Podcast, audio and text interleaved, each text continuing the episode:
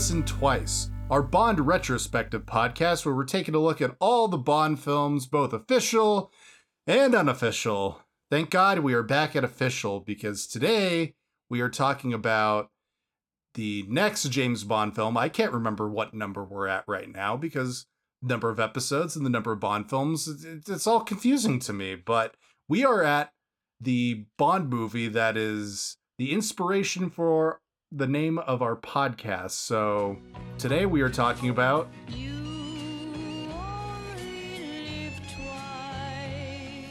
It's a very special episode. It's a very special episode, yes indeed. And as always, I'm Jake. I'm Troy. This is a podcast? It's a it's a thing that you do. You you put your voice online and then you uh sell advertisements and make money through that. Yeah, Jan, you know how sometimes when we talk, people will listen? This is No, kind of like that. that's unfortunate. I've said some regrettable things that I. oh, yeah, like no, we, we there in the can't get a job after this. Uh, I'm I'm Jan. My name is James Bond 007. No, stop. we moved No, on. no, no, no, no. We're, here we're to not talking about that We're here to restore sanity, Jan. I still have more to say. Oh god. According to this poster, Sean Connery is James Bond for one more movie. Is underlined. There's only one James Bond. There's no eight James Bonds. No. Or seven James Bonds. It never happened. Invented by a writer. Indeed. We won't have to talk about Woody Allen at all this episode. But we will have to talk about Sean Connery in Yellowface. You must become Japanese. And Roald Dahl being Roald Dahl. It's gonna be great. It's gonna be great. It's We're- gonna be We're already off to a great start talking about this. Anyway, yes, uh, we are talking about You Only Live Twice, and You'll Only Listen Twice. Finally, we've reached the episode where we get to talk about the movie that gave us the inspiration for the name of this fucking podcast. because I got outvoted on listening to the Beatles with earmuffs on, but I fought for it. You, you did. I, I originally voted for BLM. Bond loves mamas, but alas, no cigar. Has James Bond ever had an affair with a, a mother in a movie? I don't. Uh, what, Madeleine Swann? Actually, no, I haven't seen that movie. We haven't seen that movie. Er- Cut that out. Goody, What cut are you that talking out. about? That's just implied, Jake. We don't know that they've gotten together. Right, right. Yeah, and what? She she doesn't have a daughter, Inspector. Does Monica Bellucci have a daughter, Inspector? Uh, she might. She might. Hmm. Let's say yes. We don't know. Let's say yes. Okay. Let's say Leslie Jones also had a, a daughter. Wait, Leslie Jones, the SNL cast member. I know Lorne Michaels kind of looks like M, Jan, but like you can't keep getting these things confused. I am not confused at all. I know what I said. Anyway, we're talking about You Only Live Twice today. So we should go into the backstory, maybe. We've been doing this for a couple a couple times now. This isn't our first rodeo talking about this, but yeah, the backstory of how You Only Live Twice came to be. I think this was also supposed to be on Her Majesty's Secret Service Mm-hmm. at one point. This is when they didn't do it because the locations fell through because there was no snow in the Alps or whatever. But uh then they decided to do You Only Live Twice, which is weirdly one of the second to last Bond novel. Like complete novel, not short story compilation. This was like one the second to last Bond novel to be published. And it was also the took it took place in the aftermath of Honor or Majesty's Secret Service. So it's weird that they're like, "Fuck it, we're gonna go balls deep into You Only Live Twice." Like they picked Ian Fleming's most depressed book, which Roald Dahl said was unfilmable because it's just a travel log. And again, this is the movie that introduces us to Ernst Stavros Blofeld in the flesh, and they pick it. They pick his the book where he dies, and it's like that's what they Yes. adapted. What, what? How did they pick the order to adapt these books? Because it makes no sense to me. Convenience, purely convenience. Yeah, like we need a baller uh, Jamaican movie. We need a baller Russia Baller. movie. Well, Doctor No was like, "We can't do Thunderball." Doctor No is also going to be cheaper. Let's do that. For Much with Love, Kennedy liked, Mhm. so let's do that. Goldfinger because fuck it. and then Thunderball, Kevin McClory, our Lord and Savior, uh, allowed us to film Thunderball finally. So And then Roald Dahl comes in and Yeah. and he says, I'm just gonna write Doctor No again, even though this is like the grand finale, maybe, right? Yes, I think that's why they picked Yeah. it. I think Film Crit Hulk pointed it out too. Is there was also a feeling that after five movies, Sean Connery was getting kind of fed up. Oh, he was pu- it was beyond like it seemingly like he was fed up. He was going to the press and telling them, "I'm done after this movie. Yeah. I am he not looks coming checked back." out. He, Yeah. he he does look less enthusiastic to be there then. Yeah. Oh my god, he's, he is so bored in this movie. But he was basically going around to like every, pretty much everyone who would interview him and go like, "Will you do more James Bond movies?" And his answer was, "No, I will not." And that is kind of where the, the the problems with this movie or the big problem with the entire series in general started because Sean Connery wanted a bigger piece of the pie. Cubby Broccoli and Harry Saltzman were reluctant on taking on another partner in the Bond enterprise and they're Sean Connery go like, "Come on, can, can't you guys like give me like more money because I'm the face of this franchise like people have been stalking me and it's uncomfortable. I should at least have some sort of ownership in the series."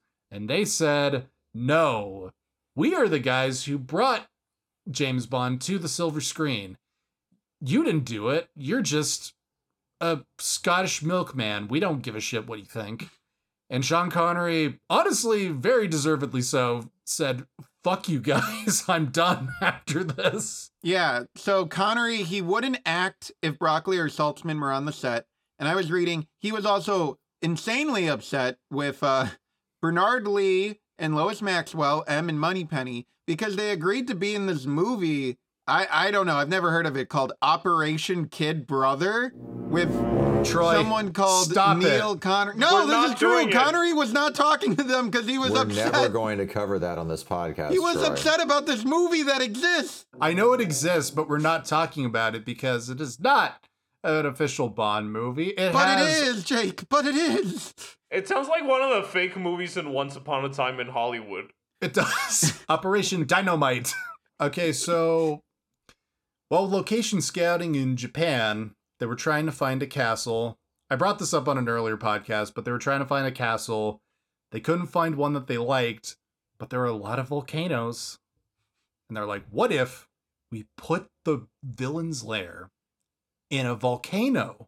Fantastic, let's do that. Inspired choice, I must say. And also, they had to go to Japan to track down another rogue member of the production posse because Peter Hunt really wanted to direct. And they were like, no, no, no.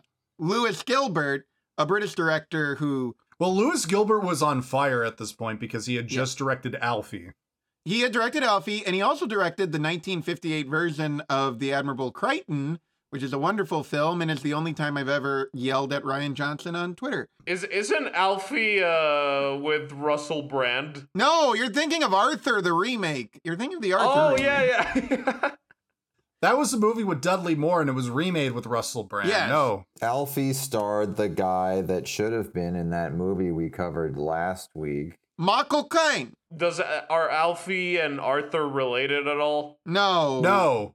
One is about One's an uh, aardvark. An alco- One's yeah, one's an aardvark and an alcoholic, and the other is a sex addi- addicted uh, bachelor that gets with Shirley uh, Shelley Winters. That's true. And I think there's an abortion? There is an abortion. Oh, and you know who's the abortionist in the first Alfie is uh, the guy who played Marcus in Raiders and Last Crusade. Oh my god, Marcus Brody is in uh Denholm yeah, Elliott? uh, Denholm Elliott. Yes. Okay, that's interesting. he's the abortionist and it's like it's it's really weird because you're just like oh the you're waiting for the abortionist to come and the abortionist comes and it's fucking marcus and you're just like i don't know how to feel about this They did remake Alfie with Jude Law. I yes think. Yeah. they did So anyway, Lewis Gilbert was the director, but Peter Hunt was like, "Screw you! I want to direct." And Yeah. sources vary, but he went to Japan, and Broccoli and Saltzman come, and they're like, "Peter, please come back. You can do second unit. And also, allegedly, not to get ahead of ourselves, but later on in post production, when the original cut was considered a nightmare, they were like, Peter, fix the movie. And he's like, all right, but I want my own credit and I want to direct the next one, which is why he has the weird second unit and head editing credit in this Yes. movie. I noticed that. Also, one more weird thing about the trip to Japan. Uh, the whole team was supposed to go on this plane, but then they were someone was like, "Hey, skip your flight and come see a ninja demonstration." And they were like, "Dope." So they didn't go on the plane and the plane crashed and everyone died. And like if they hadn't gone to that ninja demonstration, the whole like Broccoli and Saltzman and that whole team would have would have died. So perhaps in the inverse of From Russia with Love, this was a remarkably uncursed production. Can we say that? Whoa, well, whoa, whoa, actually, whoa, whoa. well, well, we don't want to go that far because uh, one of the cameramen during the Little Nelly scene with uh, Bond's gyrocopter had his foot chopped off by a helicopter blade. which is weird because they shot that in front of rear projection. I know, but they were getting well, they're getting the aerial shots, and I guess I forget like how they they were filming it, but uh, somehow uh, the cameraman's foot got chopped off in the process, and they were able to reattach it, but they reattached it improperly, and he was in tremendous pain. He's just like, just please chop off my foot. And they're like, Are you sure? He's like, Yes, please, just fucking do it. And so they chopped off his foot and he had a prosthetic foot. And then he would go on to do more aerial photography for On Her Majesty's Secret Service. That's like a Simpsons gag. Like they try to reattach the foot, but it's like like It's turned backwards. around. It's back. Like, oh, I don't want it. I don't want it. Just get rid of it. It- it- yeah, I mean, I guess it, we can call it one of the lesser. Uh, I mean, that's more of a funny anecdote. I, I guess we can call this one of the lesser. This is funny. A man, That's something we'll laugh literally, about in a man- retrospect. in retrospect, it's funny. yes, but at the Uh, time, th- th- I that- feel that so bad is for this guy. Probably. Oh, he's dead. No, he is dead. He is dead. Yeah, so we can laugh about it. Jan's been working on set all day, so I'm a little concerned that he's like, oh, so it's one of the smoother days on set. Jan, we can't see what your feet look like right now, but um, it's just the stump. well, you don't you don't want to see what's under this desk. Oh no, he keeps threatening. Look, Paul, sets are complicated. They're a disaster. Shit happens. Sometimes you chop off uh, a guy's foot off. Sometimes catering is bad. Sometimes you reattach the foot off. That's uh, backwards. sometimes the foot ends up in the catering. You have to get it. in it the back. pretzel, in the pretzel bowl. Yeah.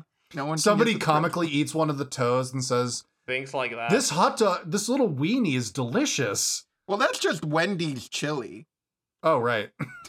Oh boy. But anyway, I was going to say, going through the, the credits, I, I went in cold.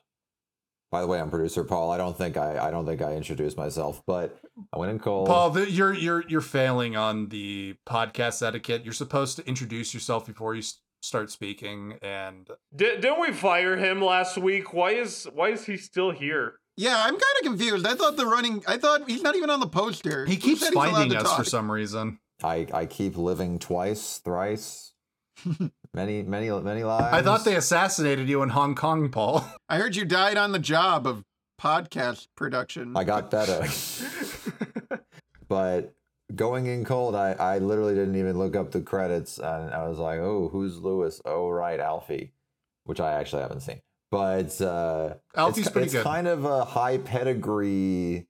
I I don't know if uh, you know how sure they were that this would be some kind of culmination, but between Mr. Alfie, Roald Dahl, and um, the DP of Lawrence of Arabia, Freddie Young, yeah. yeah. uh, it's kind of like okay, you know, there's a statement here, or at least there's change from the the the established crew that had been in the in the mix. Yeah, because right? Ted Moore was the DP on all the Bond movies at the time. But this he was on A Man for All Seasons when they were shooting this.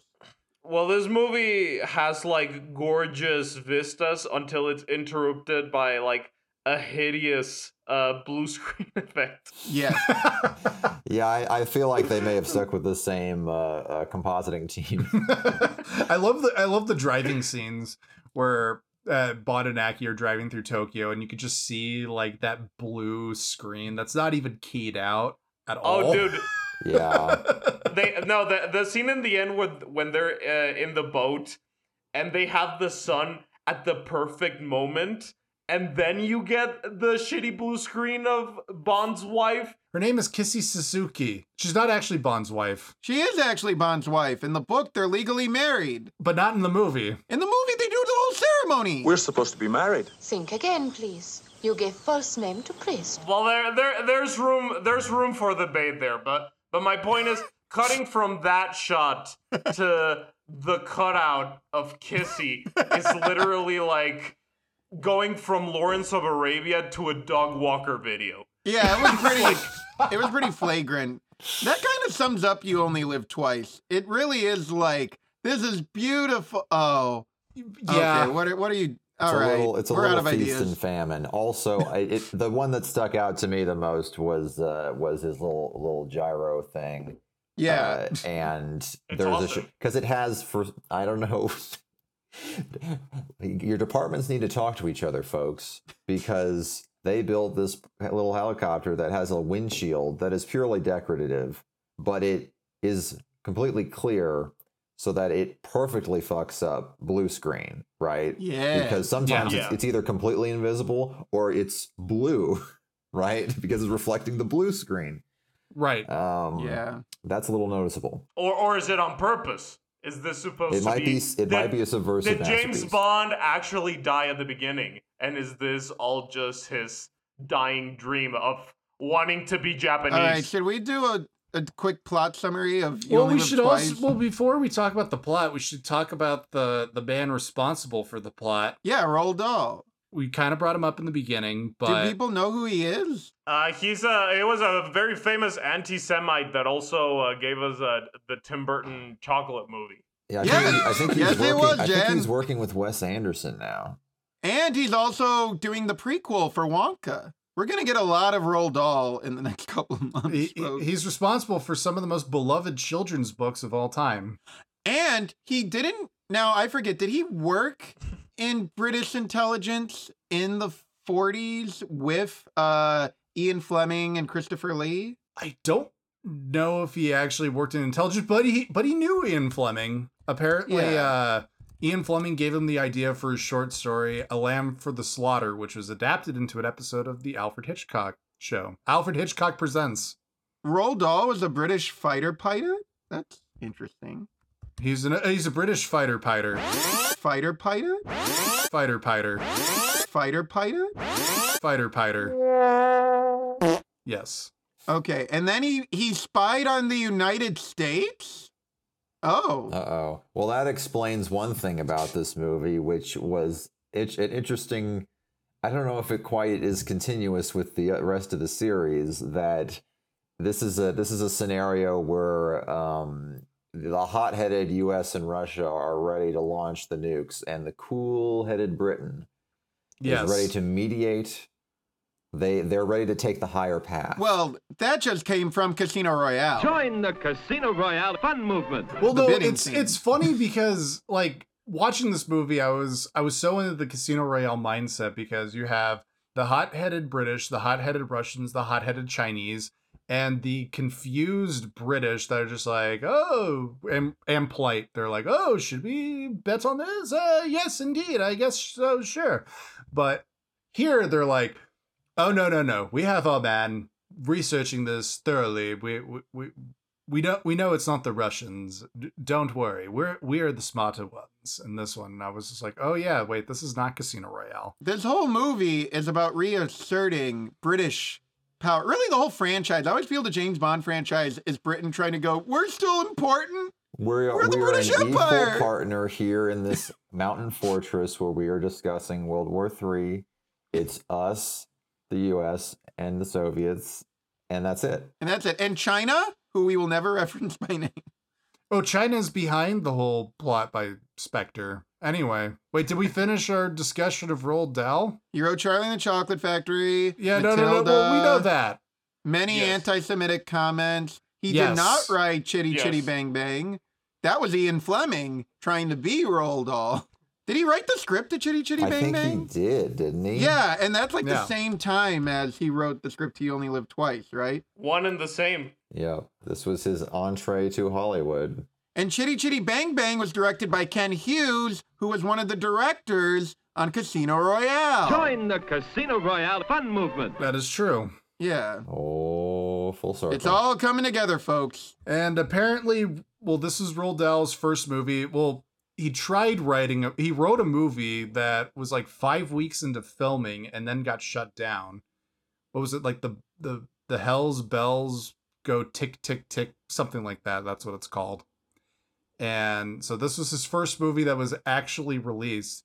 And apparently, he had very good things to say about the production because the only stipulations he had was include three Bond girls. One who is pro Bond that dies, one who is anti Bond and switches, and the third one he ends up with. Well, the second one is one who is anti Bond and also dies.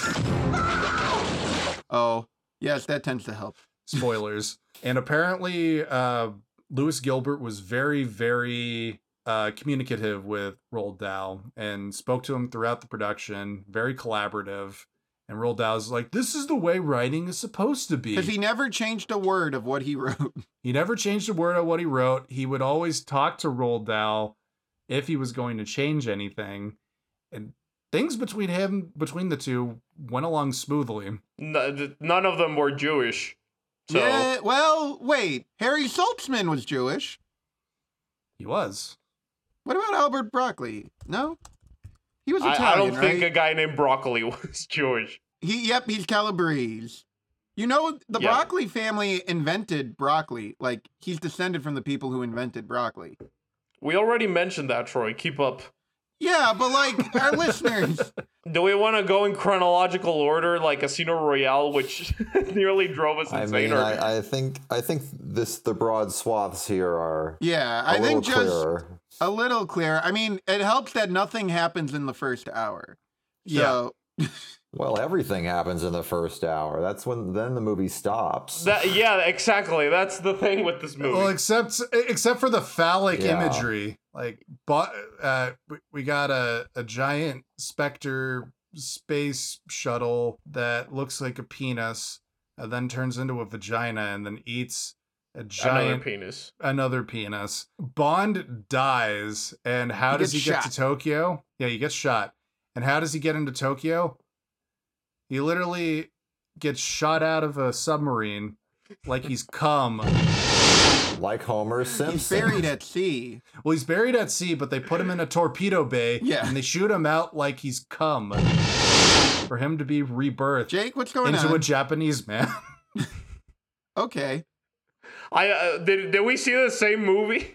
Jake? I was I was reading my big black bond book and it Oh, was God. talking about all of the uh, about the phallic imagery. the phallic imagery of you only live twice and i'm just like watching it this time i'm like oh yeah is that a Roald Dahl thing was he just obsessed with dicks and anti-semitism Probably. well, I think James Bond is just obsessed with dicks and I I don't think anti-Semitism. I guess Not I will say this for the. Bond movies. I don't think the Bond movies are anti-Semitic. They're racist in many other ways. Has Has Bond ever slept with a Jewish woman? These are the questions that keep me up at night. Well, Topol is in a Bond movie. he is uh, okay so let's start at the beginning there's uh So a spaceship eats another spaceship, and I will say there are some pretty rough effects in this movie. But as far as 1960s space stuff, it it looks okay. You know, it looks pretty good yeah, Yeah. It looks. Yeah, I I like the pre-title sequence. this is the year before 2001. Yeah, so oh my god! Well, when you put that into perspective, but it is before 2001, so they had more leeway. Audiences are more forgiving. at least you don't see like blue keying out effects that's that's fine You don't see strings. right no, it, it it looks pretty good. Um, it's also I think a signal that uh these movies, first of all, the budget is getting insane, and the more insane the budget gets, also the more insane the movies themselves get. Because now we're not just now we're in outer space, baby. Now we're dealing with cosmic uh, matters. This Yes. is the cosmic What the hell is it called in Marvel? Cosmic rays. Well, everybody was all about space at this time. this is the first Yeah. time that space was in, and Yeah. Bond needed to capitalize on it. But Yeah. they made the fatal mistake that Bond himself has not does not go to space in this film. That will be corrected later on. Yeah, Yeah. it'll be correct. That's a mistake that's going to be corrected one of these days. So anyway, it starts out in space, and uh, an American spaceship with astronauts. They're they're hanging out in space. All the Americans sound really annoying. That's another thing I should talk about in these movies. All the Americans in the original Bond movies have the most obnoxious Midwestern accents. Hawaii to Jupiter 16. To gain complete and absolute control of space itself for military purposes. Well, that's how you all sound like to us, to be hey, fair. we're proud of our nasal twang. It's like the Americans in Godzilla movies. They- well, they, they Yeah. they make me hate Americans. I'm just like, oh my god, It's these people- working. It's working. I love the set of the American officials where there's like a giant picture of uh, Woodrow Wilson. No, there's a reason for that. So the guy who plays the president in this movie, Alexander Knox, who's always sitting in front of the picture of Woodrow Wilson, he was nominated for an Academy Award in 1944 for playing Woodrow Wilson in the 1944 film Wilson, which is one of the most boring pieces of shit I have ever had to sit through. It is a garbage movie. Woodrow Wilson uh, Well, tried to start the League of Nations. Also was very racist. This is the Just second like episode in a row I've had to reference a movie about Woodrow Wilson. There will not be a third. yeah. Uh, uh, Paul, be sure to cut that in the. Yeah, we're No, that. how dare you? I came with Woodrow Wilson trivia. All right, uh, so we're out in space. Uh, a giant ship that opens up with Soviet markings on it eats the American ship and also kills the astronaut that's hanging out on the. It pulls a gravity. It cuts his rope and he's spinning. And he's lost in space forever. The Americans think the Russians did it. The Russians are going like, "You guys are crazy," Yeah, ship eats another ship, and they have a meeting about it. and uh, the Americans are not happy because they think it's Russia, and they're like, "We'll nuke you," and the Russians are like, "But we didn't do it. Oh, we'll nuke you. Fuck you." And the British, the always calm British, are like, "Don't worry, we don't think the Russians did it. Our man in Hong Kong is on top of the case right now." Cut to James Bond, and he's making some sexy time with uh, He's on top of Ling. Ling, yes, that's her name. He makes a very strange comment about how Chinese girls taste different from other girls. Why do Chinese girls taste different from all other girls? Yeah, so this movie, he goes to Hong Kong, he goes to Japan. There, be prepared to hear a lot of just strange racist comments. That it really sets the tone for this film. Yep. Anyway, uh, she locks him in the bed. A bunch of guys come out with machine guns, shoot him a bunch of times. The police show up and they're too late. He is dead, but at least he died on the job. Well, at least he died on the job. Which is a which is one of the funniest parts of the movie. That's And they I- I say that he'd have wanted it this way. He'd have wanted it this way. And I'm like, I'm watching it and I'm like, 1000% that is true. They understand. it. Yes. This oh is yeah. exactly how James Bond intends to die in in a bed having just gotten it on, you know. Not not on an island holding his daughter's doll, getting nuked from orbit with his rare disease. Wait, Troy, what are you talking about? I don't know. I'm just thinking maybe that's how James Bond would want to die. Like I've Why would been watching. why would he want to die that That's way? I don't know. I think he also last liked way. poached eggs. Like I feel James Bond likes poached eggs. We're, we're gonna have to mute you, Troy. Yeah, we're, we're gonna mute you because you're just your schizophrenia is just off the charts right now. I you're see it. about I see the vision. It sounds like someone had a little too much of the Zaza. Bond would never have a child, let alone die because he needs to get his child's toy back. That would That's be so ridiculous. convoluted. It, it would be convoluted. It would be really pathetic and desperate. Anyway, so Bond Wait, wait. One of the police officers who finds the body played the master on Doctor Who.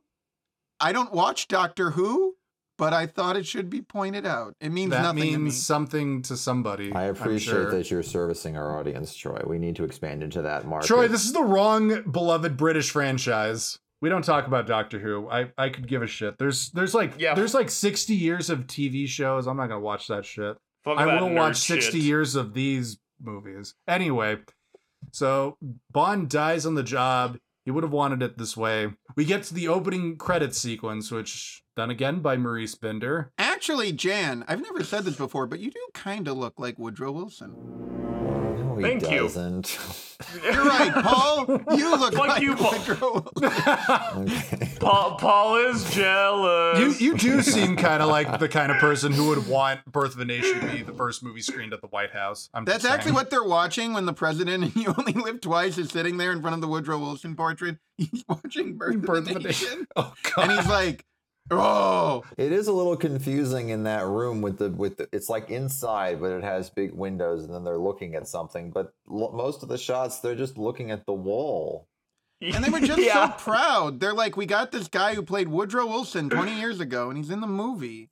the big meeting room is like an actual location that they somewhere in Europe they were like yeah it was in japan no it was in Wait, it at the was somewhere beginning in, or the later The one with the beginning. America? Okay, okay. Okay. I was talking about the um The president, Woodrow Wilson. the, where the Americans Oh, are like yeah. watching like the missile's gonna do the. Blah, blah. Yeah. So James Bond is buried at sea. no we well we we're at the title sequence Oh, Troy, fine. we gotta talk we gotta talk about the title sequence The song Because- is mid, but no What? No! absolutely not It is not Oh, mid. dude. Nancy Uh, Sinatra. uh, uh, you're the Mad Men fan. Nancy Sinatra did not do 25 takes that were cobbled together into one take because she sounded like Minnie Mouse. For you to This call this song true. mid, this is fantastic. This is a fantastic song. The song is great. it is It's a it is a beautiful song well because Yeah. paul has no heart the only heart he has is for casino royale 1967 Join the Casino Royale fun movement. so of course Yeah, a- Would a- you like- after that, I feel like he's in a bad mood for all the movies. The, the song They is bad. Jan doesn't look high. like Woodrow Wilson. Jesus Christ, dude. Chip. you're just shitting on our parade because that song is it's one of those songs that's just it, it's so different from the the first couple Mm-hmm. maybe more in line with Yes. from Russia with love but even so it's a lot more melancholic It's the first Weirdly. romantic, melancholic Bond song. The first four were kind of more like "Get pumped, motherfuckers." the titles what we're seeing is umbrellas and volcano lava, Yes. right? uh silhouettes of umbrellas That's the thing that I love about this movie is uh, th- this does feel like it's supposed to be like a grand finale for this like Spectre arc, but at the same time, it feels like a weird James Bond spin-off, like the Suite Life on Deck of Second Yes, Cody. Like James Bond goes to. Japan. like Everyone has little naval outfits in it's this it's one. the Sopranos go to Italy. Yeah, it's a vacation. exactly, episode, yeah, it's, it's it's one of those episodes. yeah. Jay, do you remember that one time where we encountered Nancy Sinatra? Oh my god, it was the most embarrassing moment of my life. Oh my god, yeah, I know. Well, we were with our, our good friend who we will not name. Oh well, our our our, our friend Bleep, uh, he, uh, so what's what? How the fuck did it happen? Oh yes, no, it was for Melissa actually, The- from pure happenstance. Uh, the woman who is now my wife at the time was living in Prague, and I did not know her yet. I did not know this person. But and I had only known Jake and for a few months at this time. I Wait, mean, what? Jake and uh, Franz Oberhauser. Uh, Me and Franz, and uh, by the way, uh, our friend Franz um, is a crazy person. We love him, but he's uh, clinically whoa. insane. And the first time I met him, I thought he wanted to make love to me. That's another story. But this was just a few weeks after I'd known him, and he insisted that I go with him and Jake to literally like ambush uh, Nancy Sinatra, who was coming out of the of the school of the film school, and um, he just had like a like a Frank, not even a Nancy Sinatra, a, a, a Frank Sinatra CD case for her to sign for Melissa, who was in Prague at the time. That's pretty much the gist of it, right? And Yeah, Nancy Sinatra seemed like terrified and Oh, she was so done. She was ready to go Yeah. home, and then we basically cornered her afterwards so Franz Oberhauser can get her to sign the CD. and it was a slightly embarrassing experience. I I wanted to die. Yeah. All right, guys, we are three. We are seven minutes into You Only Live Twice. Okay, not that much happens in this movie, honestly, guys. Okay, he's the bear. His he's not dead, folks. Plot twist. Yeah, James Bond. Yeah. He gets his burial at sea. They publicize that the naval commander James Bond is dead. and then a submarine gets him. Some divers Yeah. get him, Whoop. and he's like, "Oh, what did I miss?" or whatever. Permission to come aboard. And they're like, permission granted, thank you. Yeah. Gets up and he walks into, he does the hat trick, but with his naval cap this time. And in different shots. I noticed. That's what I was gonna say. It's I love the subversion that the MI6 officers are on a boat now. I think M looks really cute in his little uh, navy outfit. That's the funniest shit is that like it's like everything is now placed on the submarine and everybody's in theme. It's like it's Yeah. like a it's like a tiki bar basically. Yeah, that's like what a I'm pirate saying. tiki This- bar. This feels like a James Bond spin-off.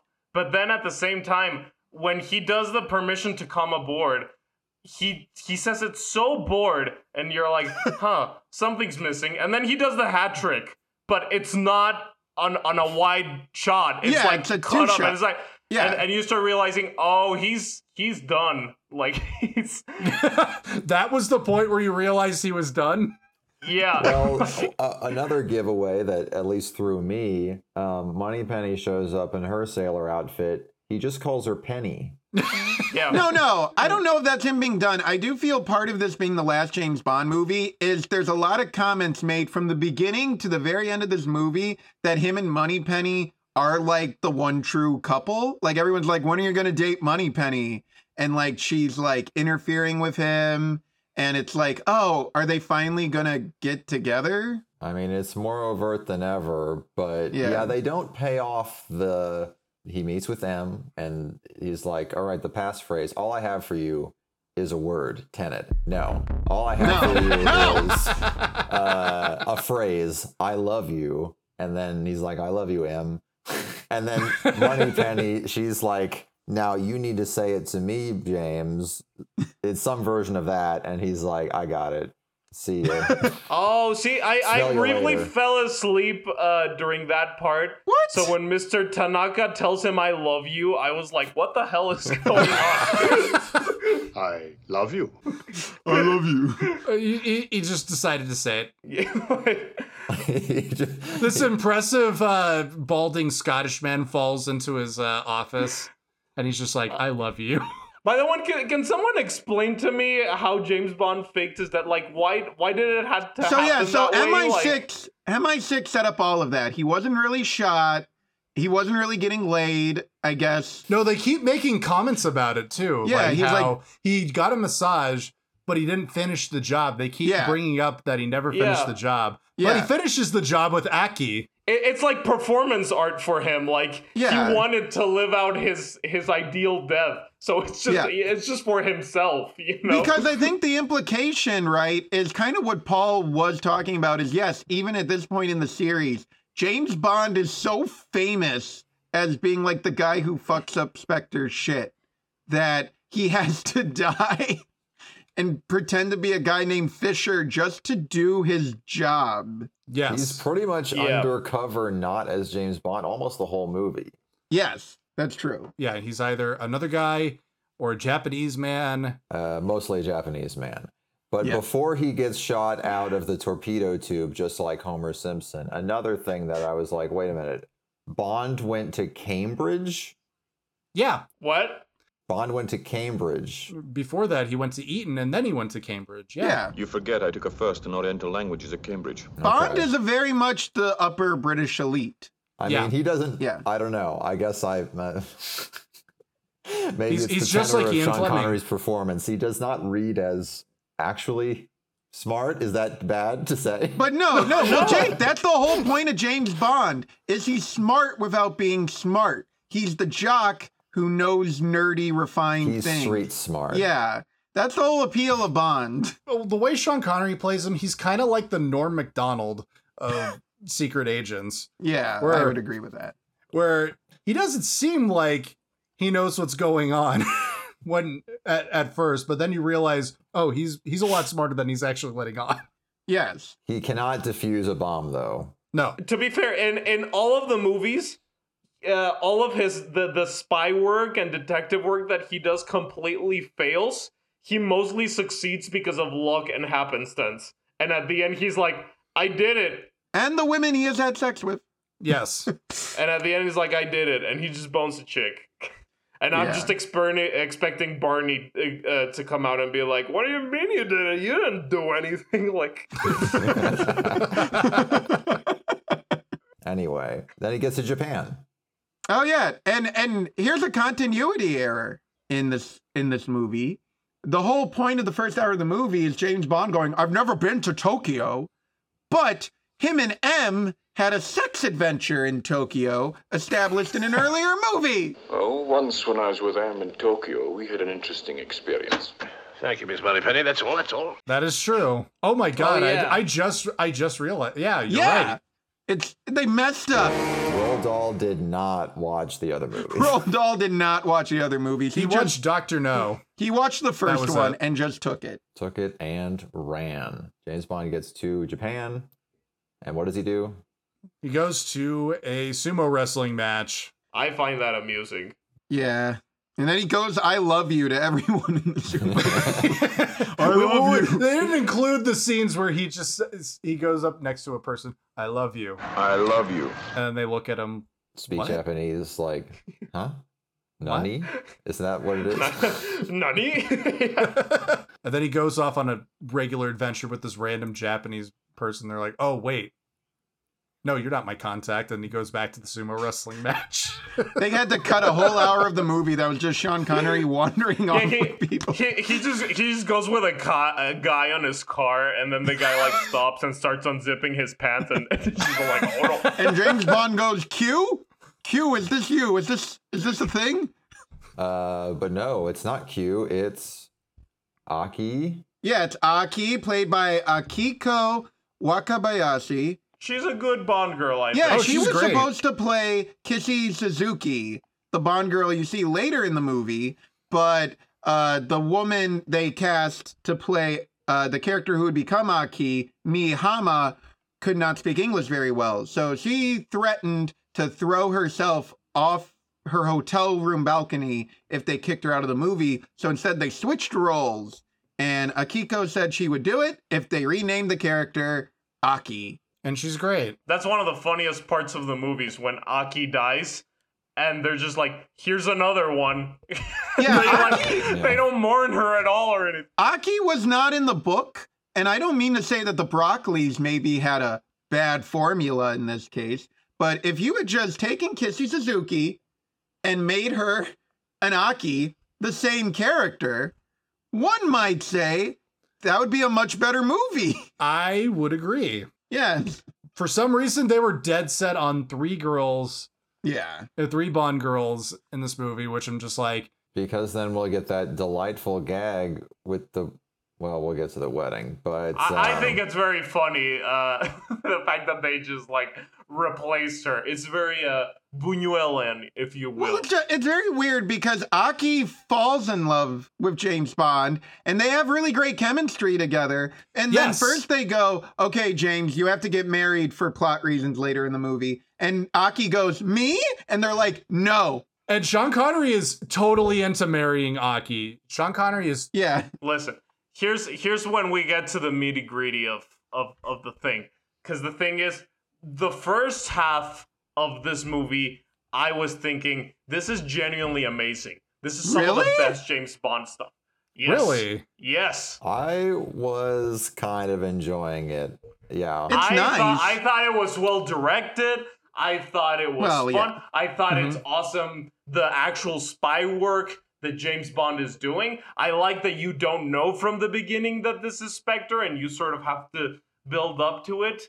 Uh, then we get to the castle, and then the movie becomes Do you mean the volcano? no the ninja school. Yeah, Oh, the ninja school. Yeah. yeah. Then we get to the ninja school, and the the movie just kind of takes a turn where it's just like chilling, like Yeah. It pumps the brakes hard. Yeah. I mean, hard, but but it's still so amusing to me just because of how like I how insane it is what we're watching. You, you know, like I could I not think believe. when Q does the stop motion assembly of the Whirligig, that's when the movie changes for me. I'm like, this is a different movie now. Because before it, yeah, that first hour is just James Bond. He's going to offices, sliding down ramps, uh, beating people up, fighting the Rock's grandpa, Peter Yes. Maivia, the Rock's grandpa. Oh. No, but when I when I knew that this movie was great was when uh Sean Connery is chasing. I think he's chasing Aki at some Yes. point. Yes, And, for some and, reason. and then uh, she has a Mario 64 trap. Yes. yeah.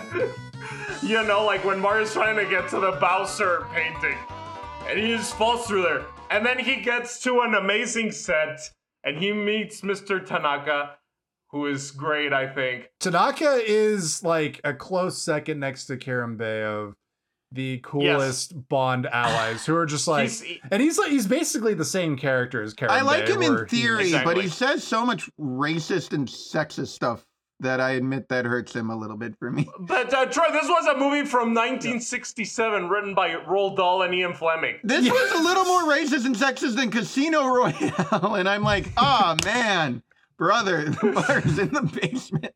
There's this whole weird bathing sequence when he meets Tanaka. Tanaka's like, Your English girls would never do this. And it's all these women in bikinis. Sean Connery and Tiger Tanaka, which are their character names, uh, they are fully nude, and the whole mo- whole scene's like, Are you gonna see his penis?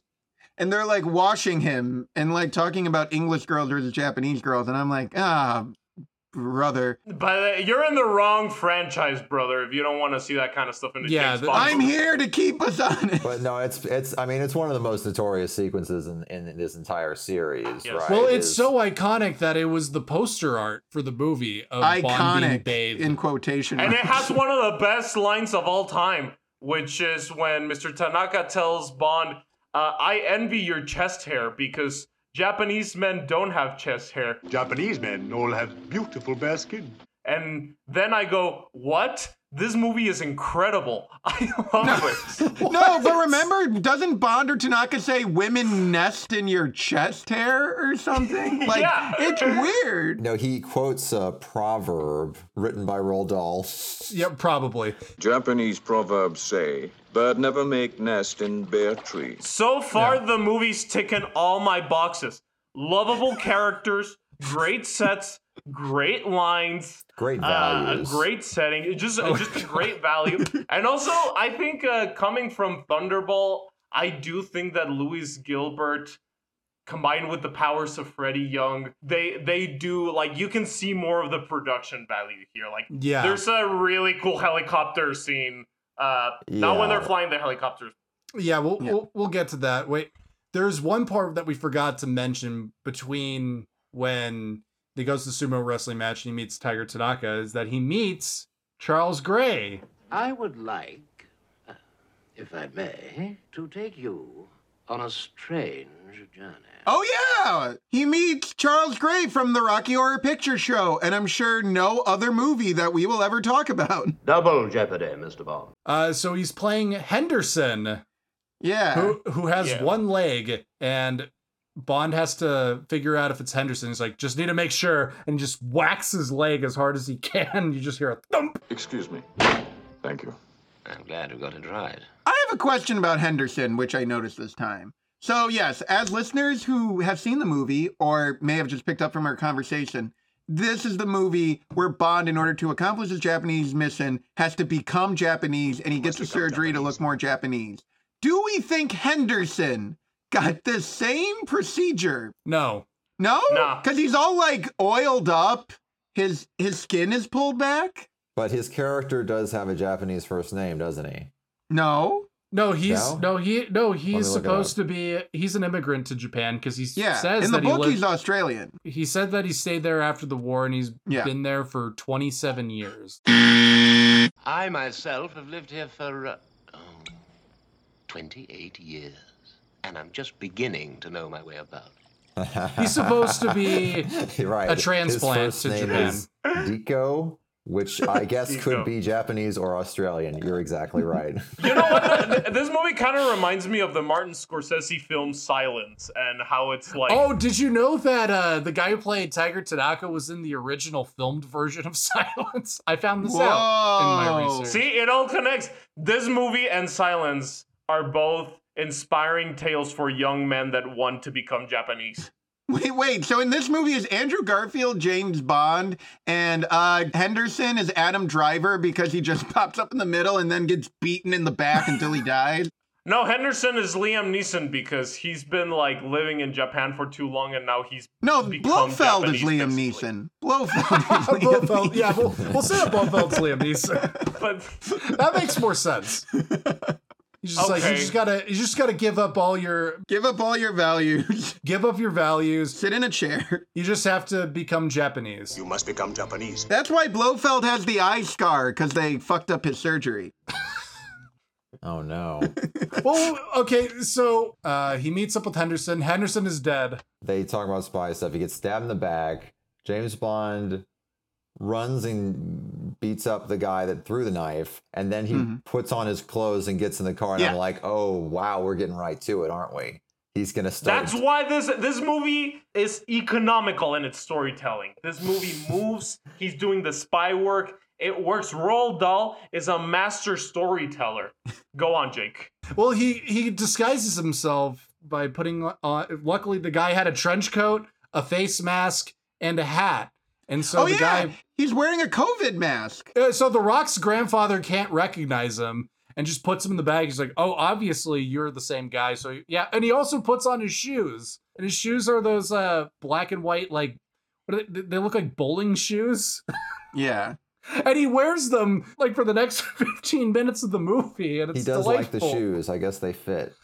He gets taken to this like office building, and then he gets loose and beats up a guy, With a couch. which is an Yeah. escalation from the chair that he uses as a weapon in From Russia with Love. So Yes. everything's bigger in this movie. in a way you could say that the chair is like James Bond's dick and he's beating it on the Rock's grandfather. That's that's an interesting theory that um There's so much phallic imagery rolled out. Oh my god. But The Rock's grandfather, he's in it.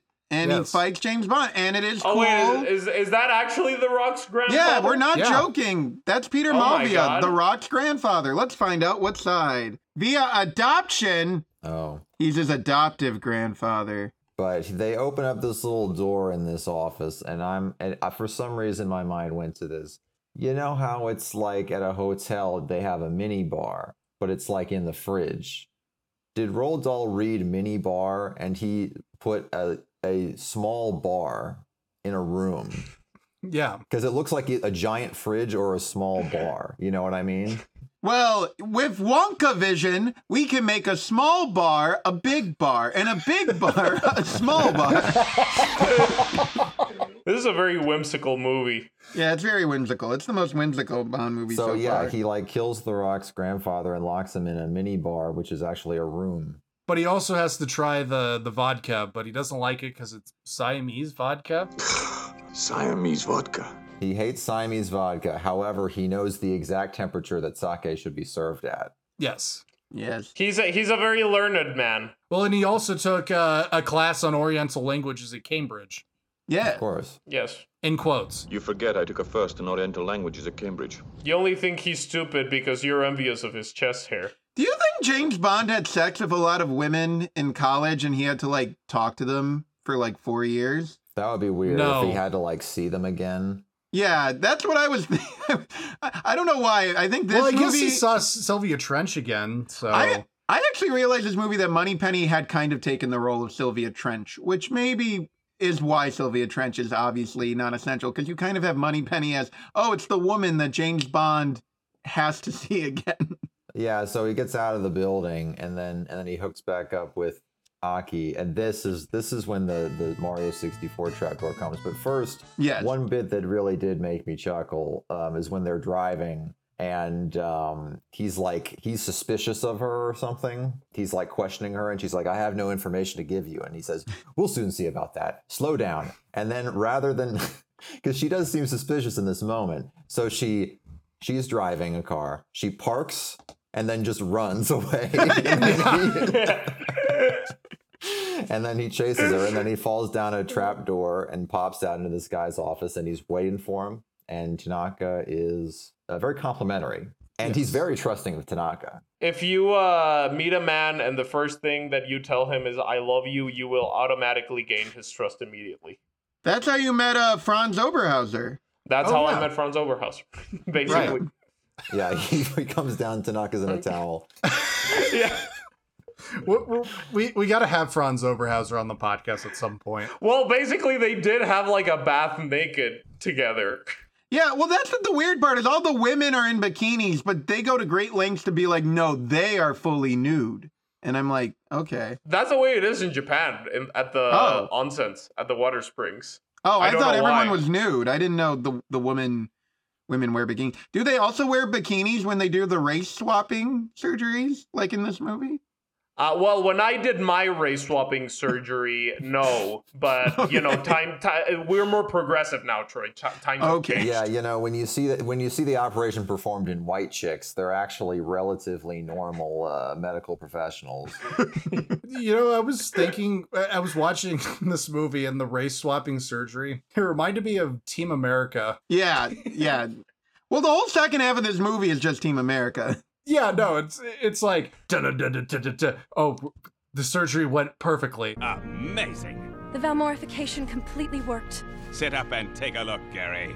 And it's just it looks like shit. It looks terrible. No, that's that's why It's uncanny. that's why the race swapping in this movie is funny. It's not just because it's it's not like haha yellow face, you know, that would be horrible.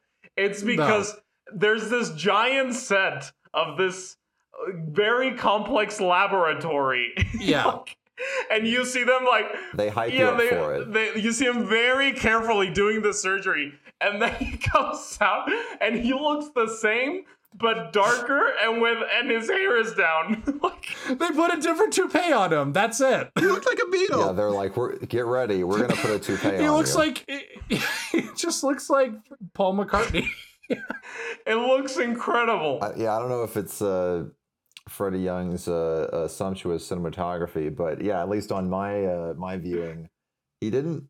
His skin did not look different. He just has a No. toupee. He has eyebrows, and he's squinting a little bit. Yeah, that's all he's doing. No, and they make a moment of like saying that they're putting like latex over his his eyes. eyes. Yeah. And then the next scene, he's just like bending down slightly. Oh yeah, he's Yeah. stooping the whole time. yeah, he's stooping so that you won't notice that it's just Sean Connery in a terrible toupee.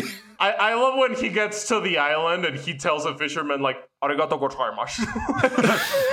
Which again is Highlander. No, there there are seriously there are scenes in this movie where I'm not sure if he's supposed to look Japanese or not. Like when Well, they my, my big question is when does he take at, at a certain point he's undercover as an astronaut but at what point in the continuum is he not playing japanese I was trying to figure this out too. I think by the time know. he rescues the astronauts, he looks English. he goes in the water and he doesn't have a, a toupee anymore. It's just his natural balding hair.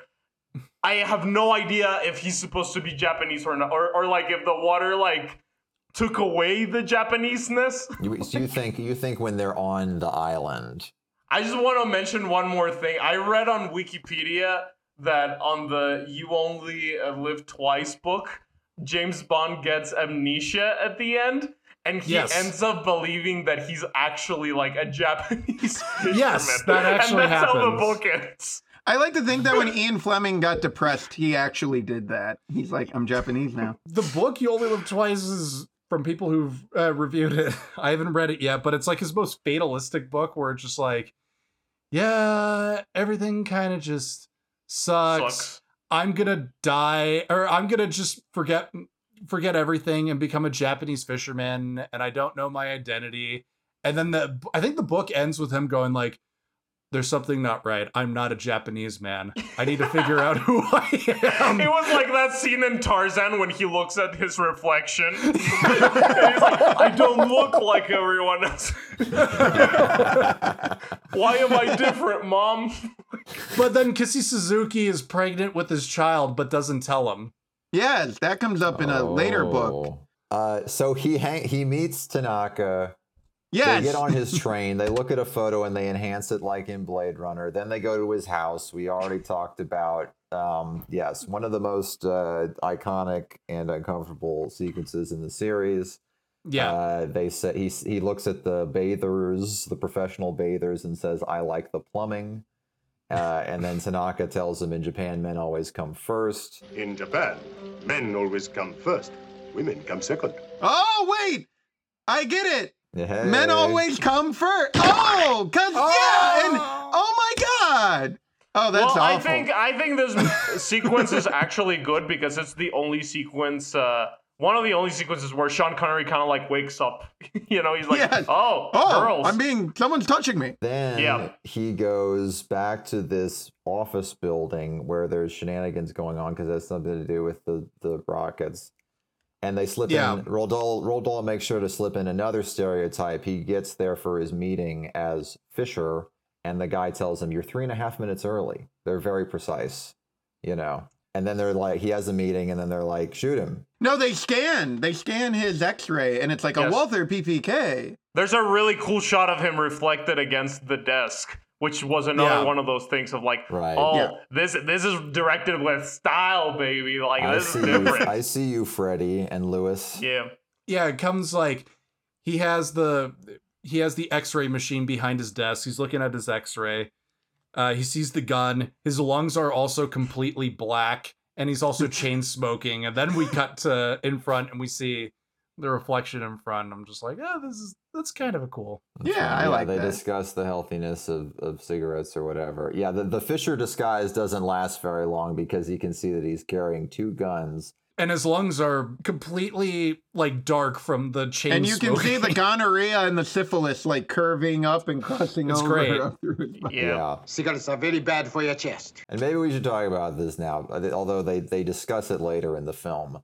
They establish that, what's it, a, a Walther A Walther PPK. Oh, they're gonna they're gonna eat you in the comments for that one. James Bond is the only person in the world that uses this gun. This is another continuity error because in the first movie, when they give James Bond his Walther PPK, they go, it's standard issue at the This CIA. is what I was going to say. Literally, Yep. his his car that it can be invisible. All of his his his his briefcase. all of this is standard issue equipment, except for his gun, which is he is the only person in the world that uses this gun, and that's how they know that it's James Bond. Yes, because James Bond at this point is not a character anymore. He's a toy. And part of his toy accessories Yes. are his car and his gun. Yeah. Yeah, so that's how And his that's how famous he is. He's been franchised and merchandised. And it, and Roald Dahl understands that in the, the world building Yeah. of this film. Uh, Yeah. Speaking of James Bond suits, this is the only one of his movies, one of only two of his movies, I believe, where James Bond does not wear a tuxedo. Mm. Oh. Yeah. Mm, Paul Likey. And you likey.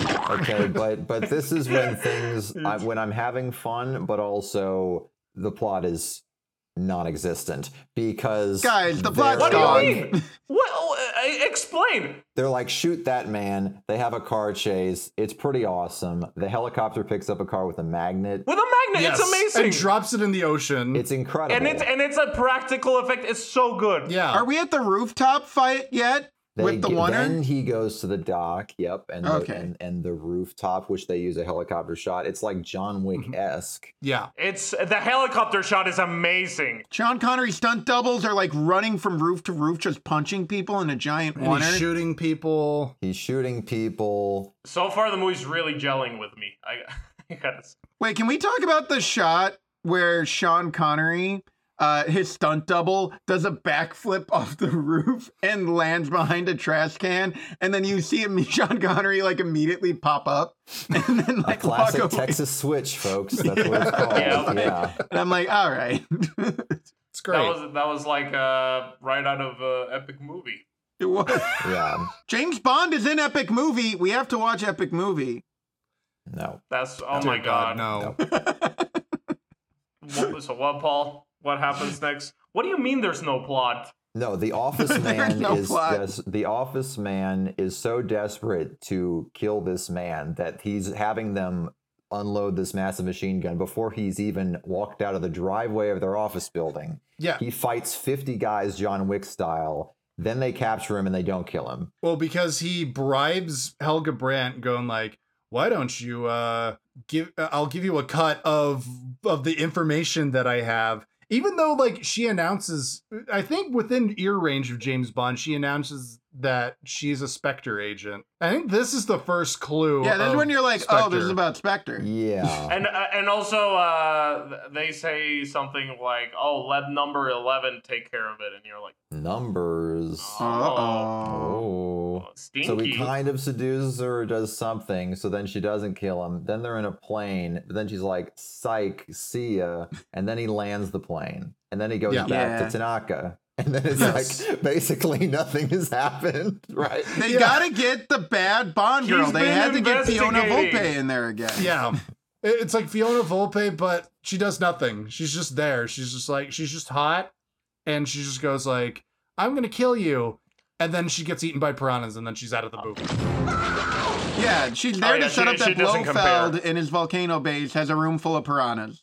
It, you're right. It's it's uh, the sum total of the storyline, much like the other ones, is is that it's like a complete dead end. I guess the different part of this is the it's the order scrambled so that she dies like almost toward the end of the film. No, no, she dies like before an hour and 15 minutes. She dies uh, when we first see Blofeld in this movie. Yeah, she, her is death is the introduction of Blofeld. I mean, it's it's like yeah, it's at least an hour fifteen in an Yeah. hour fifty five minute movie. Yeah. And I gotta say the the reveal of the cat when and and that's the moment where you're like, oh shit, this is Spectre.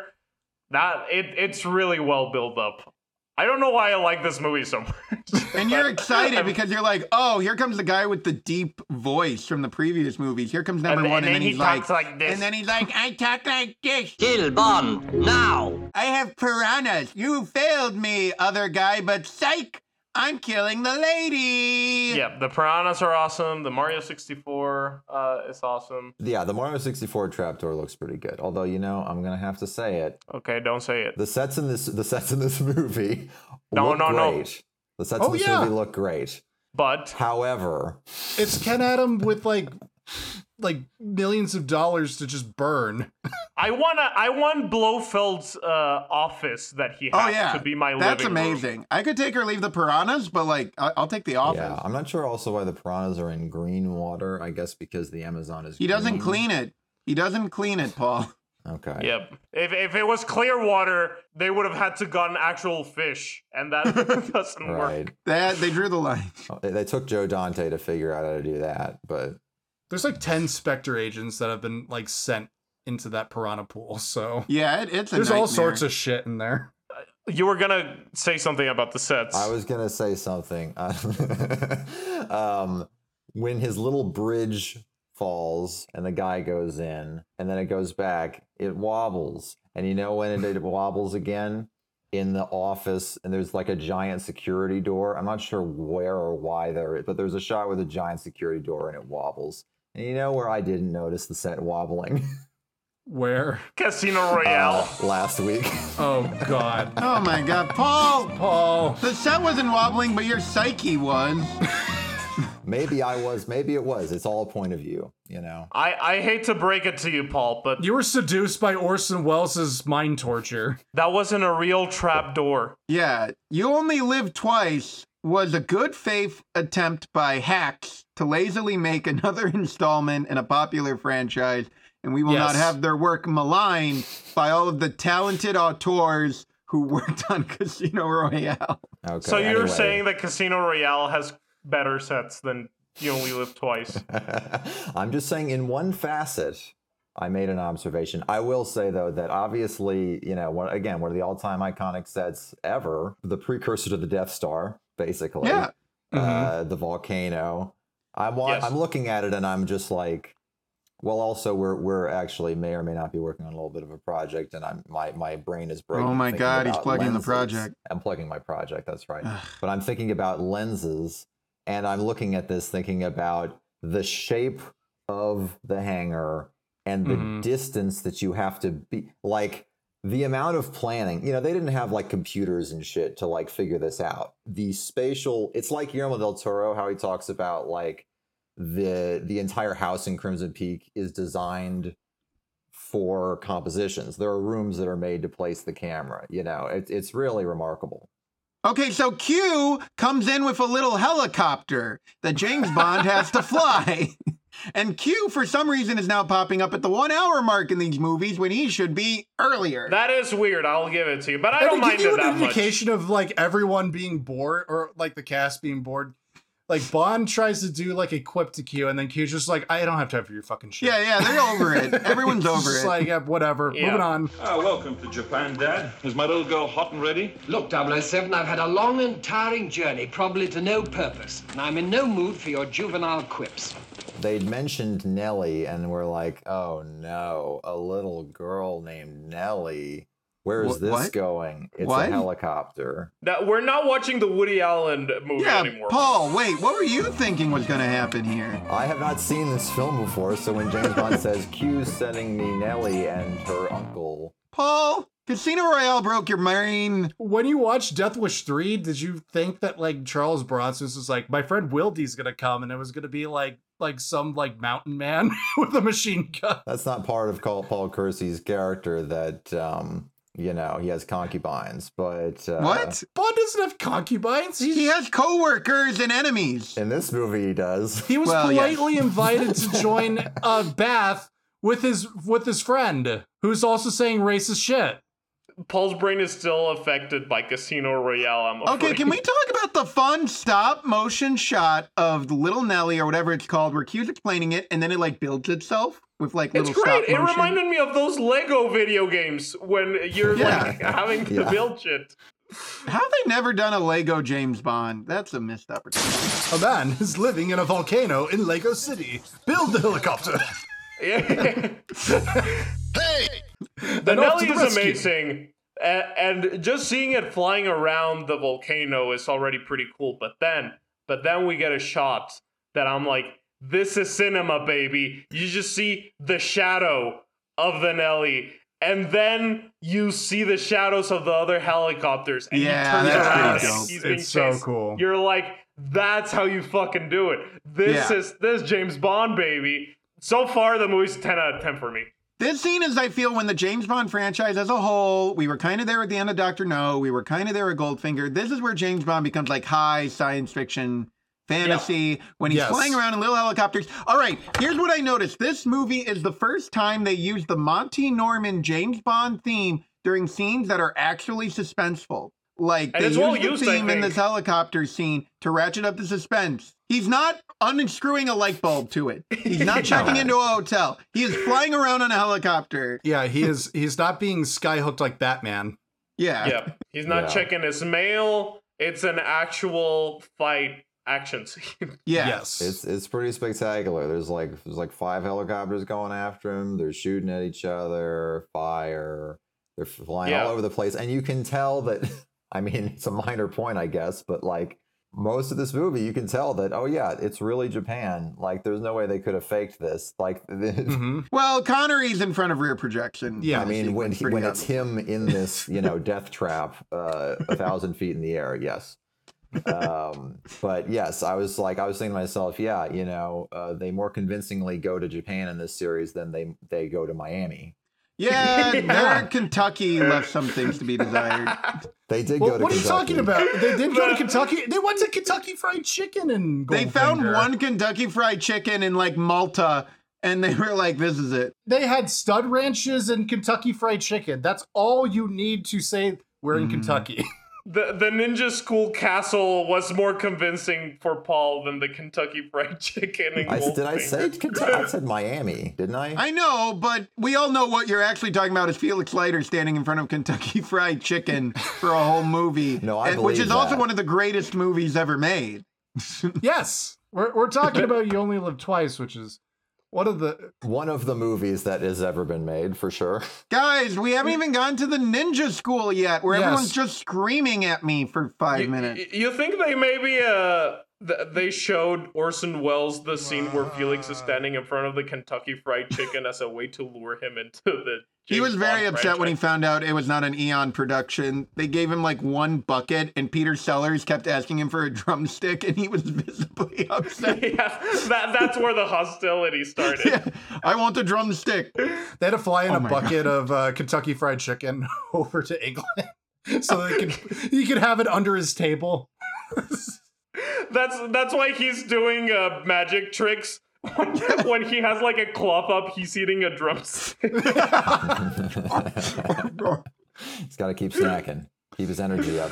Right when they call cut, he's just like, ah, yum. yes, they're even better raw.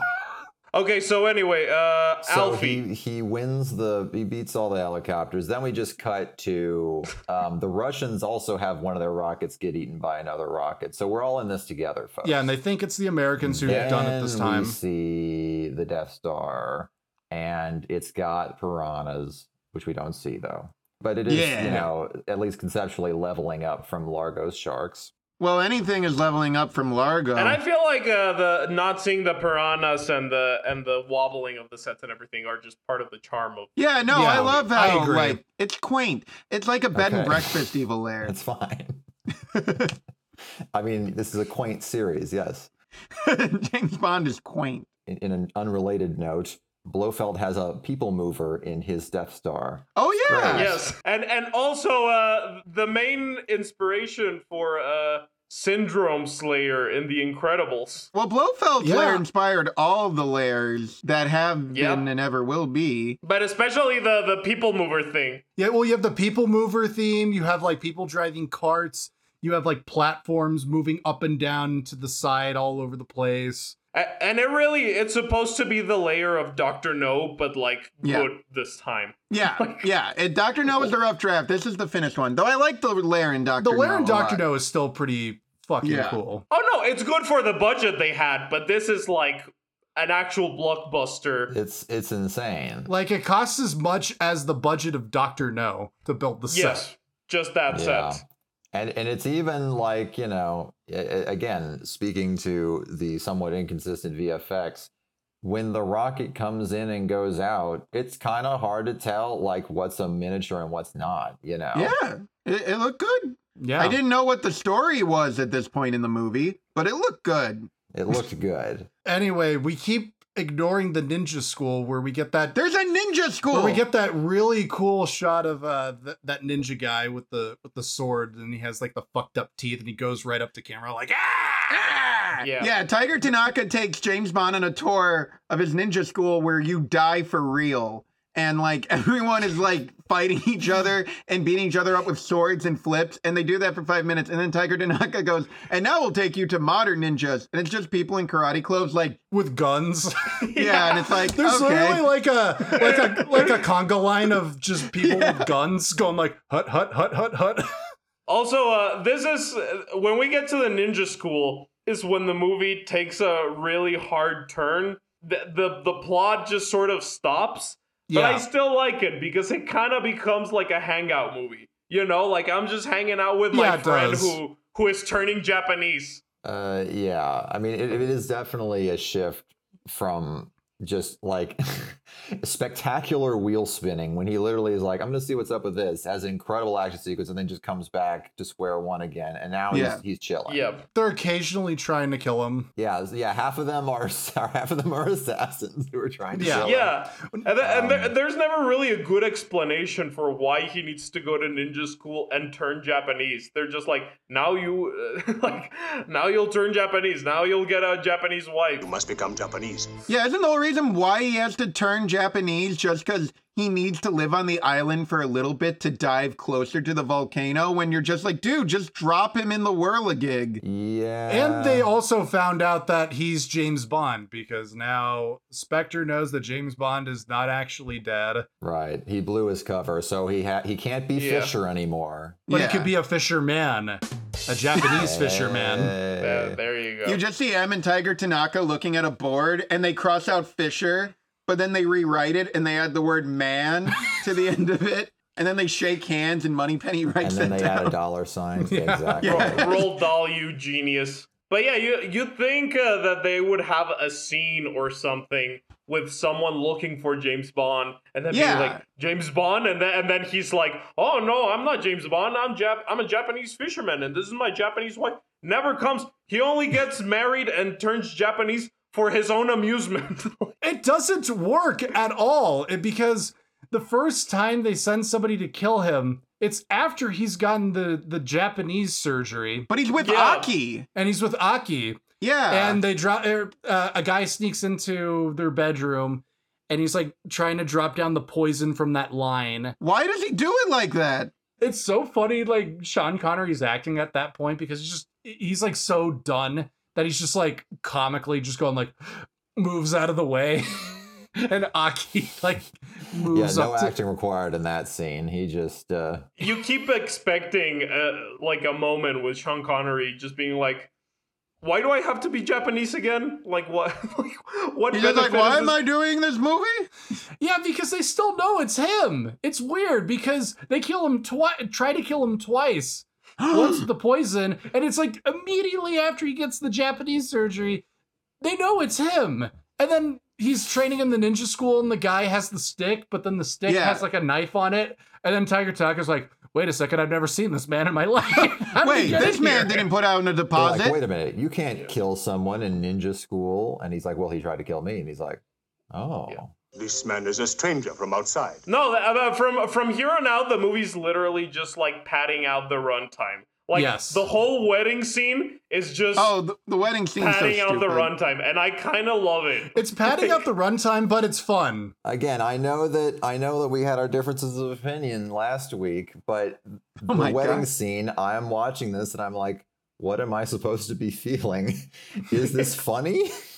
what is this? It is to me. What's not funny about Sean Connery dressed up as a Japanese man after allegedly getting surgery and getting married to a Japanese woman for absolutely no reason? Oh, and they keep building up like Tanaka's like, "Oh, your wife, she's gonna look like a pig," and then he keep they keep bringing it up. Bond's like, "Oh, I can't wait to see my wife, who's gonna look like a pig." And then we see Kissy Suzuki, and she's hot, and he's just like, "What?" And it's she's so hot that Bond breaks character because he's like bending down the entire time, and then he goes like, And then he's fully erect, everyone. My favorite part of the whole movie comes right after the wedding scene, which I was laughing so hard that I had to pause the movie.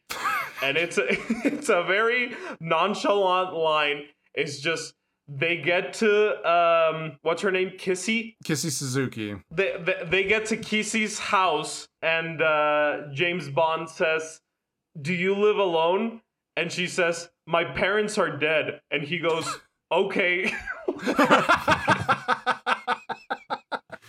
and the, and the scene just keeps going and i was like what was that the movie's like divulging into madness Well, and then he well then he spends the next ten minutes trying to have sex with Kissy, and she's just like, "No, we're not actually married. No, stop it." And then he's like, "Well, we need to be undercover, you oh, know." yeah. And she's just like, "Fuck off, dude." Uh, like All dubbed, of course. all dubbed by Nikki van der Zyl, the voice Yeah. of Ursula Andress and Doctor No, the voice of uh, Sylvia Trench. Well, I was gonna say that this wedding sequence, even though Roald Dahl says this book is complete shit, it's just a travelogue. This entire sequence feels like a travelogue. It's the part Yeah. that's in the book. It's fine. It's fine. are you one of those people that browses through a postcard and you're like what am i supposed to be feeling Don't you look at the postcard with your fake wife composited poorly onto the postcard and not just appreciate the beauty of the blue halo? Do you remember the part where, uh, uh, yeah, Sean Connery's trying to have sex with Kissy, and Kissy's like, "We're undercover, but no." And then he's just like, "Well, I don't need need these," and he's like, eat trying to eat his uh his shellfish with chopsticks, and he just throws the Oh yeah, chopsticks. no, because I was thinking about that. Because the whole joke there is oysters are aphrodisiacs. yeah So won't he's like, I don't these." need my boner. Oh, I, I kind of wanted to say this now too before we get to, to the to the to the island. The Ninja School, one part they have throwing stars and they're all different. It's a variety pack. Yeah. Number two, they've got bullets that are little rockets. Oh yeah. That's Mhm. funny. Yeah And also, this whole time, especially in his like interior where he's showing off the bullets, I'm like, what does Q think of all this? Is he jealous? Oh It's yeah. like because again, the structure of Q and the gadgets, which I guess people complain about because they're always like too many gadgets. From Russia with Love, the entire payoff of the movie is the Q's briefcase. Right. Mhm. This is a little bit different. Again, well, Goldfinger, you pay off the car very quickly. Yeah, Goldfinger, Yeah. all the gadgets get destroyed in hour. You get you get little Nelly, and, And, then this it's you get the little Nelly, it's immediately used. All the tricks and gadgets, and Yeah. then, And you then get- he gets the little cigarettes and then Q is supplanted by Tanaka. by Tanaka. Tiger Tanaka, friendship of Q over. Tiger Tanaka is my new best friend. exactly. so He's a, he he gets me laid. He's a great guy. He gets me bathed. I don't stink. He makes me Japanese. Can you make me Japanese, cute? Yeah. Anyway, so he becomes a fisherman, and basically all that wedding and stuff was so that they could get in a boat and paddle to this island and then swim. yeah, Yeah. that's it. Oh, fun fact: Mie Hama could not do uh, her own swimming, so the woman who does her swimming underwater is Sean Connery's actual wife at the time, Diane Cilento, Oh yeah. who was also in The Wicker Man and other films. So James Bond's actual wife is in the movie, playing his wife. Did you see uh Welcome to to Japan, Mr. Bond? It was a documentary. I put this in quotes. It was a documentary that Oh, was I've heard released at the time. And it's not really a documentary, it's more so like a bizarre narrative where Bond is simultaneously a person that exists and is a Mhm. movie character, and there's an actress who's desperate to get the part of James Bond's wife. and uh, then it cuts to Moneypenny, and Money Penny, and it's Lois Maxwell playing Moneypenny, and her and and someone else are trying to figure out who could James Bond's wife be, and you're just like, wait a second, is this supposed to wait? So is the actress lady supposed to be real, and then this is supposed to be fictional, or what the hell is going on? Who did they pick? Did they pick Mie Hama? I didn't finish it. Oh, I should watch that. because I, I thought I thought it would I thought it would I thought, I thought I would learn more about the making of the movie because I'm like oh I had heard about this documentary and it's like no it's just like a clip show with like new things and like Q comes in at one point and he has James Bond's uh, engagement ring and he's just like Will you marry me? this is just an ordinary engagement ring or something like that and then it like zooms into him and then it just cuts to an explosion What's weird? Okay, so again, the whole weird thing of doing You Only Live Twice before On Her Majesty's Secret Service is it really feels like we're doing the beats from On Her Majesty's Secret Service, except they mean nothing. yes Like James Bond getting married. James Bond will meet Blofeld in this movie, which we'll get to. And it, it makes no sense in the next movie when Yeah. Blofeld doesn't recognize James Bond. Yeah, it You've doesn't. met this person already. Yeah, you met him before. As you know, Jan, the um, they go through this incredibly elaborate plan so that he can get to the island, so that he can get inside when they open the door with his suction cup suit, so that he can dress up like an astronaut and free the astronaut, so that he can get into the ship. Yep. And then Blofeld just sees him and he's like, "Uh, "That's not the guy. Get him over here." Yeah. nobody would carry their air conditioning unit into Yeah, the no, no shuttlecraft. self-respecting astronaut would carry his air conditioning unit. He's a very space. smart, Harvard-educated fellow. He did not know Harvard. how astronauts look. Cambridge. You forget I took a first in Oriental languages at Cambridge. Fuck! What am I saying? Well, you have the Boris manners of a Yaley, Paul. Oh my god, you've had way too much Kentucky Fried Chicken. Way too much Kentucky Fried Chicken and Casino Royale. I'm all hopped up. So he's just like, call that guy over. We see Blofeld, and he immediately gets up and says, You only live twice. They told me you were assassinated in Hong Kong.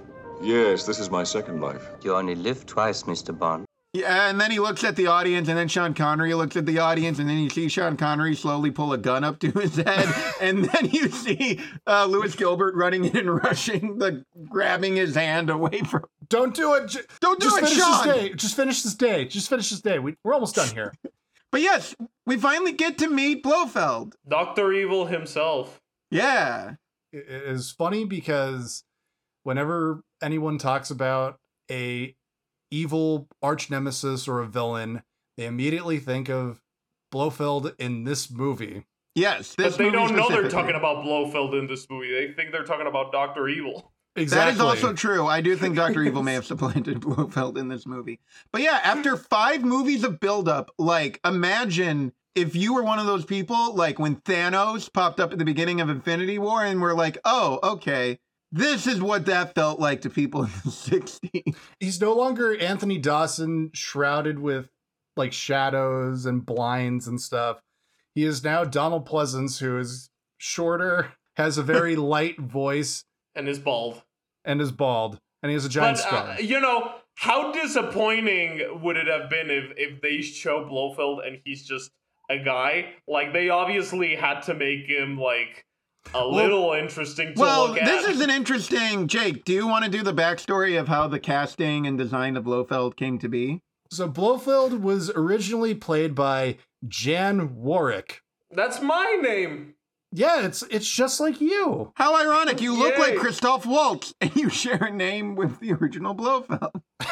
oh, there you go. You're so villainous, Jan. I, so I look like Christoph Waltz and Woodrow Wilson. This is the best day of my life. You that thank God you're tied down because the ladies would be going crazy right now. oh my god. When I went to Japan, you don't want to know how it was like. I heard you came first there. I heard you spent hours stuck in a sumo match looking for. Just saying I love you to people. I love you. So Jan Warwick, Warwick, Warich, Warwick, W E R I C H. Uh, Jan Warwick was originally cast to play Blofeld, and they shot a couple days with him. And I guess Cubby Broccoli and Saltzman, they're just like, we can't use him. And they said that he looked too much like a dirty hobo Santa Claus. And they're like, no, Blofeld can't look like this. and so they're like, fuck it, we're gonna recast him with Donald Pleasence. And Donald Pleasence had some ideas about what Blofeld should look like. He was saying that he should have a hump, a lame hand, uh, a beard. But they're like, no, no, no, we just fired a guy because he looked like Santa Claus. No You beard. look like Father Christmas. You're not Father Christmas. and, and so they're like, okay, you can you can have an eye scar. And Donald Pleasence apparently thought this was also very uncomfortable to wear. Yeah, no, he was like, I'll wear a hump. it looks bad. I'll wear a claw. I'll wear a tail. And they're like, what about a little eye thing? And then Donald Pleasence gets in the makeup chair and he's like, what the hell? What are they doing to me? I hate this. I hate this. And it's so weird because the eye scar is such a cool idea, and then Yeah. no version of Blofeld uses the eye scar again until 2015. Until And I'm like, what? It made an impression because that is having not seen this movie until today. That that is what you have in your in your mind. And Yeah. there he is. You know, and there's only a few Yeah. scenes. It's very funny uh, when James Bond first meets Blofeld because I don't know, they both seem so bored and checked out. It's supposed to be the climax. It's like, hello, Mr. Bond. Hello, Blofeld. You only live twice, Mr. Bond. Yes, Blofeld. And then they spend most of the time watching TV. yeah. they're just they're awkwardly standing there, just like And everyone's always like, this was the good Bond Blofeld movie. And it's just Bond in handcuffs looking bored. Well, and no, he's not Blofeld's even in like, handcuffs. No, uh, Bond has his arms standing there. crossed. Bond has his arms crossed. There's that wide shot where it's like him, Blofeld. Bond has his arms crossed, and they're just like looking at the TV screen, and Blofeld's like petting his cat, and you're just like, "What's happening?" And then once again, uh, James Bond does nothing in this climax. The the day is not saved by him. It's saved by like an army of ninjas! Yes. An army of ninjas with I with was going to guns. say the other thing that Donald Pleasence was probably regretting as soon as he agreed to do this movie and started shooting. Some shots like that wide shot, Jake, you really see that cat like clawing out of his arms. Oh yeah, He's he's going berserk.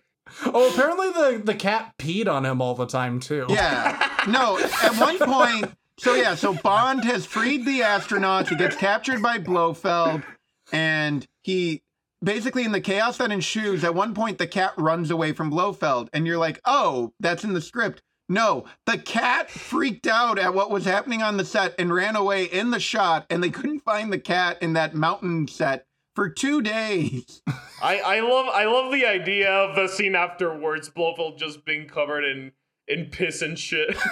He's Looking just for like his this damn bald cat. guy with a scar, and he just smells like cat piss. and he's like five feet tall. like Yeah. He's he, yeah, he's like a like a pre Danny DeVito, just this like bald, like short yeah, he's just a bald creep. He's looking at the countdown as America and Russia are about to nuke each other because they've had it with Blofeld's rocket bullshit. And then James Bond's like, Can I smoke? And he's like, Bad for your lungs. Ho, ho, ho. And then he uses the little cigarette gun and he just shoots a guy in the red outfit. and somehow no one shoots him or anything. It derails the whole room. You're you're you're kind of thinking that like, oh, he's gonna aim the cigarette at the do- at the mechanism that opens like the Yeah. the door to the volcano, so the ninjas can get in. No, he just shoots some random guy and then he punches people, and then immediately the guards guard one guard with a gun just points at his face. He's like, "All right, you got me." And so it's entirely nothing. pointless. Nothing. It's not very Like- effective, but it is. Yeah, it pays off the thing about s- ciggies are bad for you, but and it also pays off a gadget that is not a gadget that Q gave him. It's a gadget Nope. that Tanaka gave him. Yes. Yes. Uh, and but in classic Q fashion, they both give him gadgets that ultimately accomplish nothing. And once again, like the office guy, Blofeld's like, "I'm not going to kill you yet." In a minute, you know. Well, that's the that's the James Bond trope. That's fine. Yeah, but Goldfinger was prepared to kill Bond right that second. Blofeld really starts all the problems of all the supervillains going forward in this movie. He's barely in it. He's sitting the whole time. I mean, Doctor No could have also killed him immediately. Dr. No had a cool ass hand, and also he had hospitality. Dr. No was running a hotel in his underwater lair. Donald he had Pleasence had, a activity. cat that shat on him. what have you got? Yeah. Um, but the ninjas come in, crazy giant battle. Yeah. Um, Yeah. Everybody goes. There's guys running with around. oh, some of the ninjas have swords and they're like mowing through people. It's like fucking Star Yeah. Wars. Stunt Stuntman City. It, it did remind me a bit of the climax of Casino Royale. Just the the sheer scope and craziness of it all. Well, it's just like well, it's just like people throwing grenades, explosions, people flying through the air, freaking. There and then Don, Donald Pleasence is like, "They'll never break in here. This is impenetrable." And then immediately there's like someone throws a grenade. There's like a hole in it. Bond's like, "Impenetrable." and then he just runs away. Oh no, he shoots uh, the businessman first, and then he leads him to the the, the little Yeah, uh, he's like, people I'm not killing you yet. Come over here. And then he gets Yeah. the people mover, and then he And shoots. now- and then a ninja star, he gets his hand. He's like, oh, fuck it. All right. And then he just goes on the people mover. in theory, he's going around the entire volcano like Well, numerous exact- times. As yeah, that's the thing. I'm not sure how long the loop is because basically his plan is to just the, the battle continues to rage. He goes on a full circuit around his people mover through presumably through a cave or something, comes back to where he was, gets back out and pushes a button and blows it up and then leaves. yeah, That was his plan. And that's how Blofeld escapes. Yeah. I also, I think, I don't know. I was, I was remembering a, a movie called The Spectre that came out in 2015, and how horrible it is the treatment of Blofeld in that because they Yeah. basically made him the Joker. no, no, no. They made him. They made him Doctor Evil officially because you find out that Well, yeah. he's his brother. He ain't heavy. He's my brother, baby. Yeah. yeah, but Blofeld always was Dr. Evil. They made him Doctor Evil and the Joker because at the end James Bond tries to shoot him, and Blofeld's like, "Go ahead, do it." And it's like, okay, I, when we talk about Spectre, we'll talk about Spectre. But Blofeld is perfectly represented in this. He just wants money. Uh, he's a scumbag, and when the when shit goes down, he's not trying to make a point about society or any of that shit. He's just trying to escape. yeah, He only cares about himself. I think that's fantastic. He doesn't even go back for the cat. Wasn't the whole point of starting a nuclear war with not China was that Spectre will somehow rule the world if America and Russia because China promised them world power. If Yeah, he only want he wants power and money. That's it. Yeah. You No, it's great. That's that's great. It's I like it's it. it's so simple. yeah, it's a James Bond movie. like it's a fucking cartoon. This is like the distillation of like like the the height of Bond's popularity. It's like okay, Yeah. yep. It's just uh you know guy against evil organization that wants money, power, whatever, whatever the fuck. This is just the basic shit with all the fucking like gizmos and fucking billion dollar sets and bullshit like that. And it's fucking, it's fun. There's a beautiful simplicity. Like, if you describe what's going on in the ending, it doesn't really, you're like, okay, what's going on? But watching it, like seeing all the ninjas and Spectre agents fighting, seeing the giant rocket, seeing Kissy Suzuki and Tiger Tanaka in there, seeing James Bond fight not Red Grant.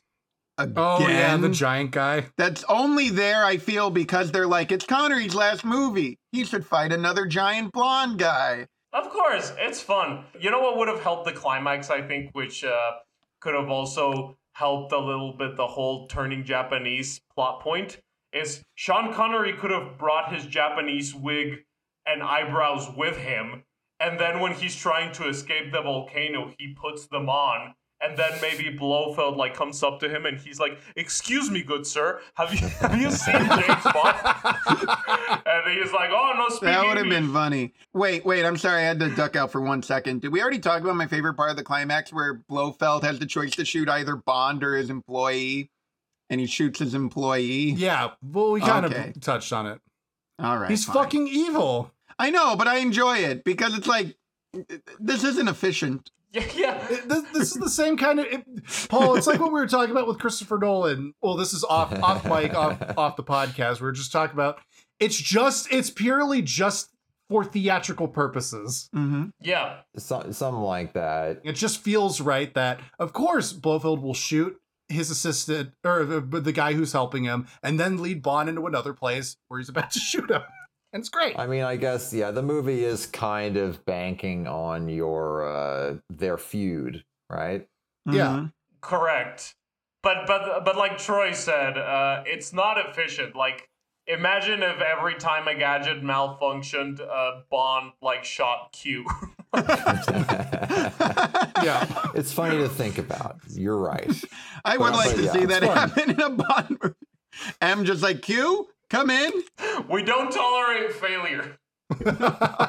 Yes, old boy, we don't tolerate failure. Anyway, But yeah, so Woodrow Wilson's in front of the Woodrow Wilson picture. Bond stop. How does Bond stop the nuclear war exactly? Oh, he pushes a button. yeah, no, he gets the key. The key is jammed. He's trying to open it, but the thing is closing in on the on the shuttle.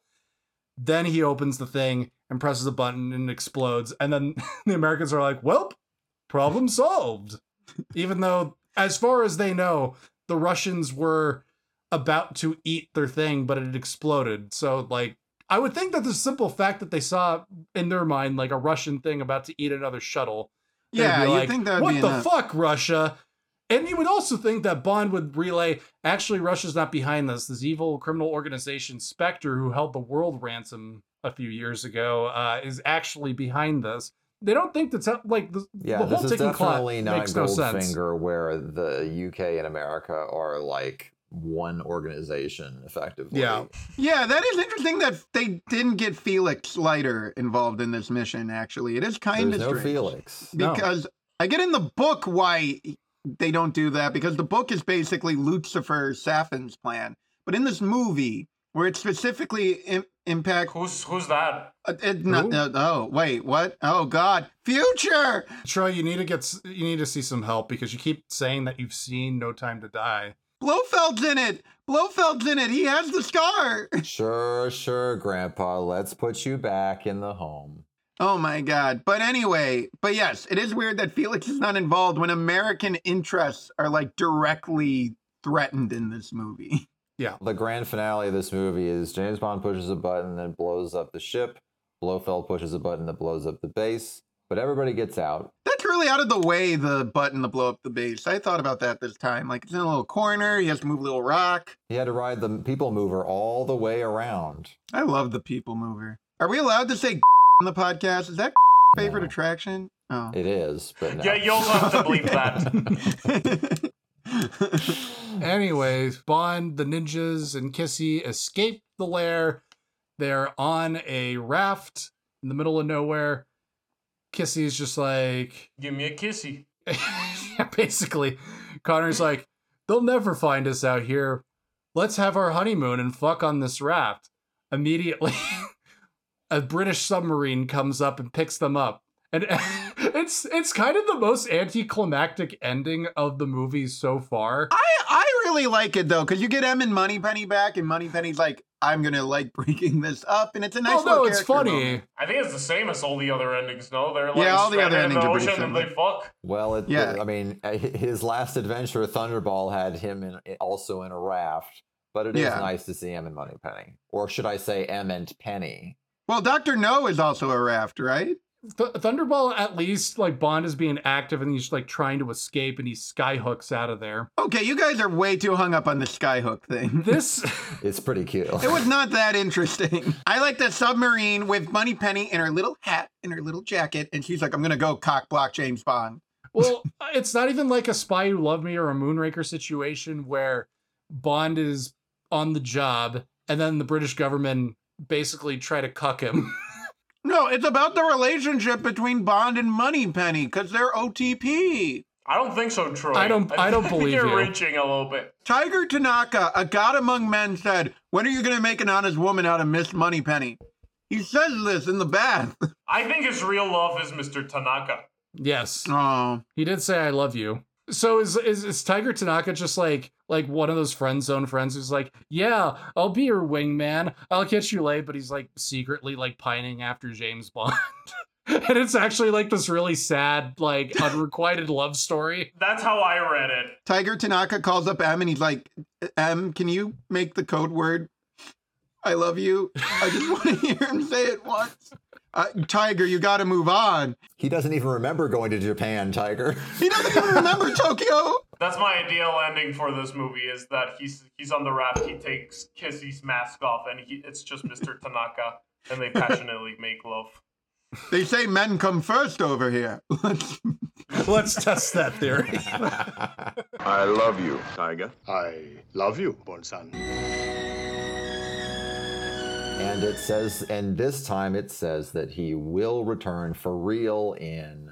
On Her Majesty's Secret Service. Doesn't don't they change the wording a bit because the title is on Her Majesty's Secret Service? It's like James Bond will return On Her Majesty's- on Her Majesty's Secret Service, or James Bond will be in the employ of on Her Ma- like something weird like yeah, that. no, they do. They they forgot to do the word in, I think on purpose to make it sound Yeah. like James Bond will return on Her Majesty's Secret Service, Yeah. which is kind of clunky. Which uh, which sounds like he's gonna be shagging the queen. Like he's gonna be on her. He, he will come again on Her Majesty's Secret on her Service. majesty. Sorry, man. James Bond will come on her majesty. You're like, oh, I- I'm, I'm gonna see that movie. anyway, so now we've reached the end of You Only Live Twice. Let's get into some ratings and to pay. Start out with you, Jan. This movie's incredible. I mean, I already talked about it in length, I feel like, but um, I don't know why. I remember not liking this one as much as a kid. But this one really kind of has everything. It has lovable characters, it has great action, it has great vistas, uh, and then halfway through, it just becomes into like a weird chill movie where James Bond decides he wants to be Japanese and he's just living as living as a Japanese man for the rest of it. I like it. That's all that's Assuming happening. that's all that's No volcano base, no Blofeld. James Bond's just like trying Well, to figure then, out chopsticks. Then the volcano base comes on, and it's awesome. That set is awesome. Yeah. Donald Pleasence clearly doesn't want to be there, but still very iconic. The plot is always moving forward. Well, no, that's a lie. It's always The moving. The plot is moving forward. Yeah. It's going on that people mover. It's going around Exactly. and around and around. It's, it's, it's going around. I am giving it, uh, let's say a 7.5 out of 10. I would put it uh, right below Goldfinger. Ooh, okay. Oh, and the toupee. Uh, the toupee, I think, is pretty good in this one. It's basically, it looks a lot like the toupee uh, from Thunderball, but it, it's got a little more movement. There's a little more going on there. You can tell that they try to make it look more like real hair. So I'm gonna give it a seven or an eight. Yeah, that sounds fine. Uh, the best parts of the movie is when he's not wearing a toupee and he's looking rough and bloated. Troy, what do you think?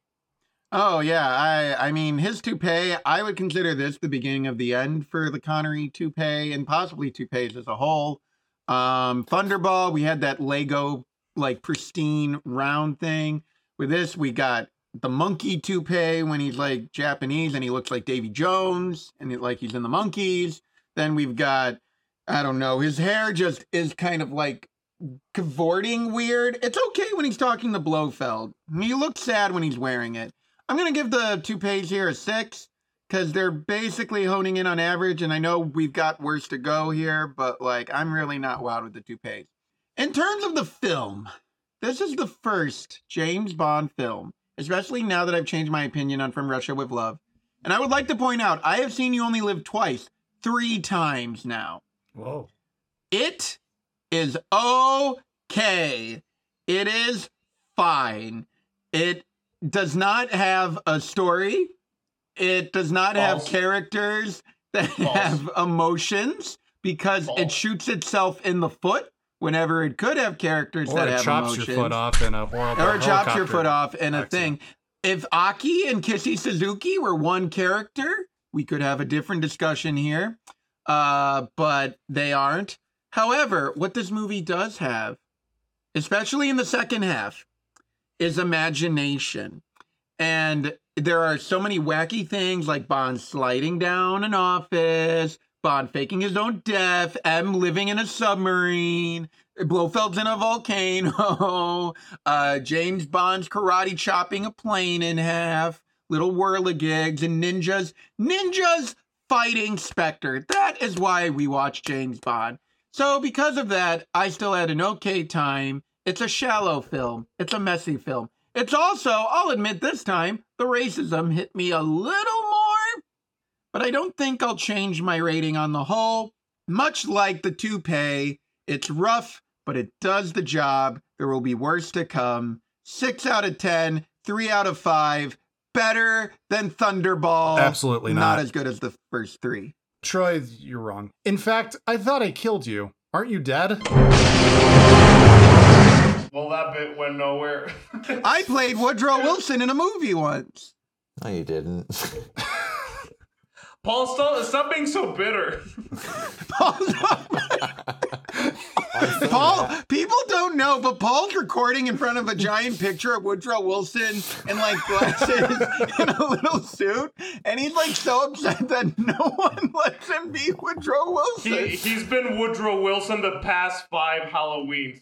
Anyway, so yeah, Troy, I I am more or less on the same page. I think this one is like the most cartoony-ish one out of the official James Bond movies so far. At times it loses the track and you're just kind of like what what the hell is going on? It's part of the magic. Yeah, well, it doesn't, but it doesn't quite have like the same levels like throughout of like, oh, here's a underwater fight or we're uh, there's a laser. There's not quite of like all those like holy shit moments, but it's still it's cartoony, it's fun, it's a little unfocused. It's a good time. It's not as bad as Casino Royale. I give this one a solid three out of five. Connery's toupee. It looks awful in this movie. I hate it. I thought it looked fine. he looks he looks so we- it just looks so much like a toupee. It just doesn't even look like it's combed most of the time. There is one point where the hair kind of falls that looks like it's falling down when he's cracking the safe. And i'm like okay it kind of looks like real hair there i actually prefer the wig that he wears when he has the uh, when he puts he's on the davy jones wig when he's Well, yeah, because it's covering more of his head. No, but uh, come on, this this toupee is better than the Goldfinger one. no i think the goldfinger one is much better the goldfinger one is like come on, Paul, back me up. well, It looks like it's combed. It's basically like if someone was were to make like a cartoonist rendition of James Bond, it is combed in that particular way, and it looks fine in that movie. In this, it just looks like a thing that is just sitting on his head that like has no shape or anything. Uh, two out of ten for me on the wig, on the toupee. Paul, what do you think? I thought it looked okay. I mean, I think the I the wig didn't throw it for me, but I, I was trying to be a good podcaster and I was trying to observe it more.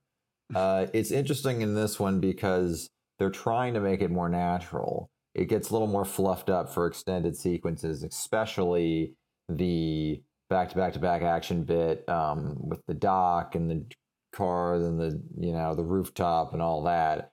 Problem is when it gets a little fluffed up, you can see that number one that the, the way the top is fluffed does not match the sides, and number two No. you can kind of see that there's nothing underneath. Are, are you talking about the plot or the wig? I'm talking about the wig, okay, but because I agree, they did try to make it look more natural. Yeah. Um, but you can kind of tell there's nothing. It, it's it's um, much like this movie. It, it is kind of at odds with itself. In some ways, uh, you know, continuing to refine the formula of you know cartooniness. It's odd. Honestly, it is a little, a little hard to say. I mean, I guess I was. De- I mean, maybe I, again, much like last week's film, I'm more amused on a first viewing. Who knows what the future holds?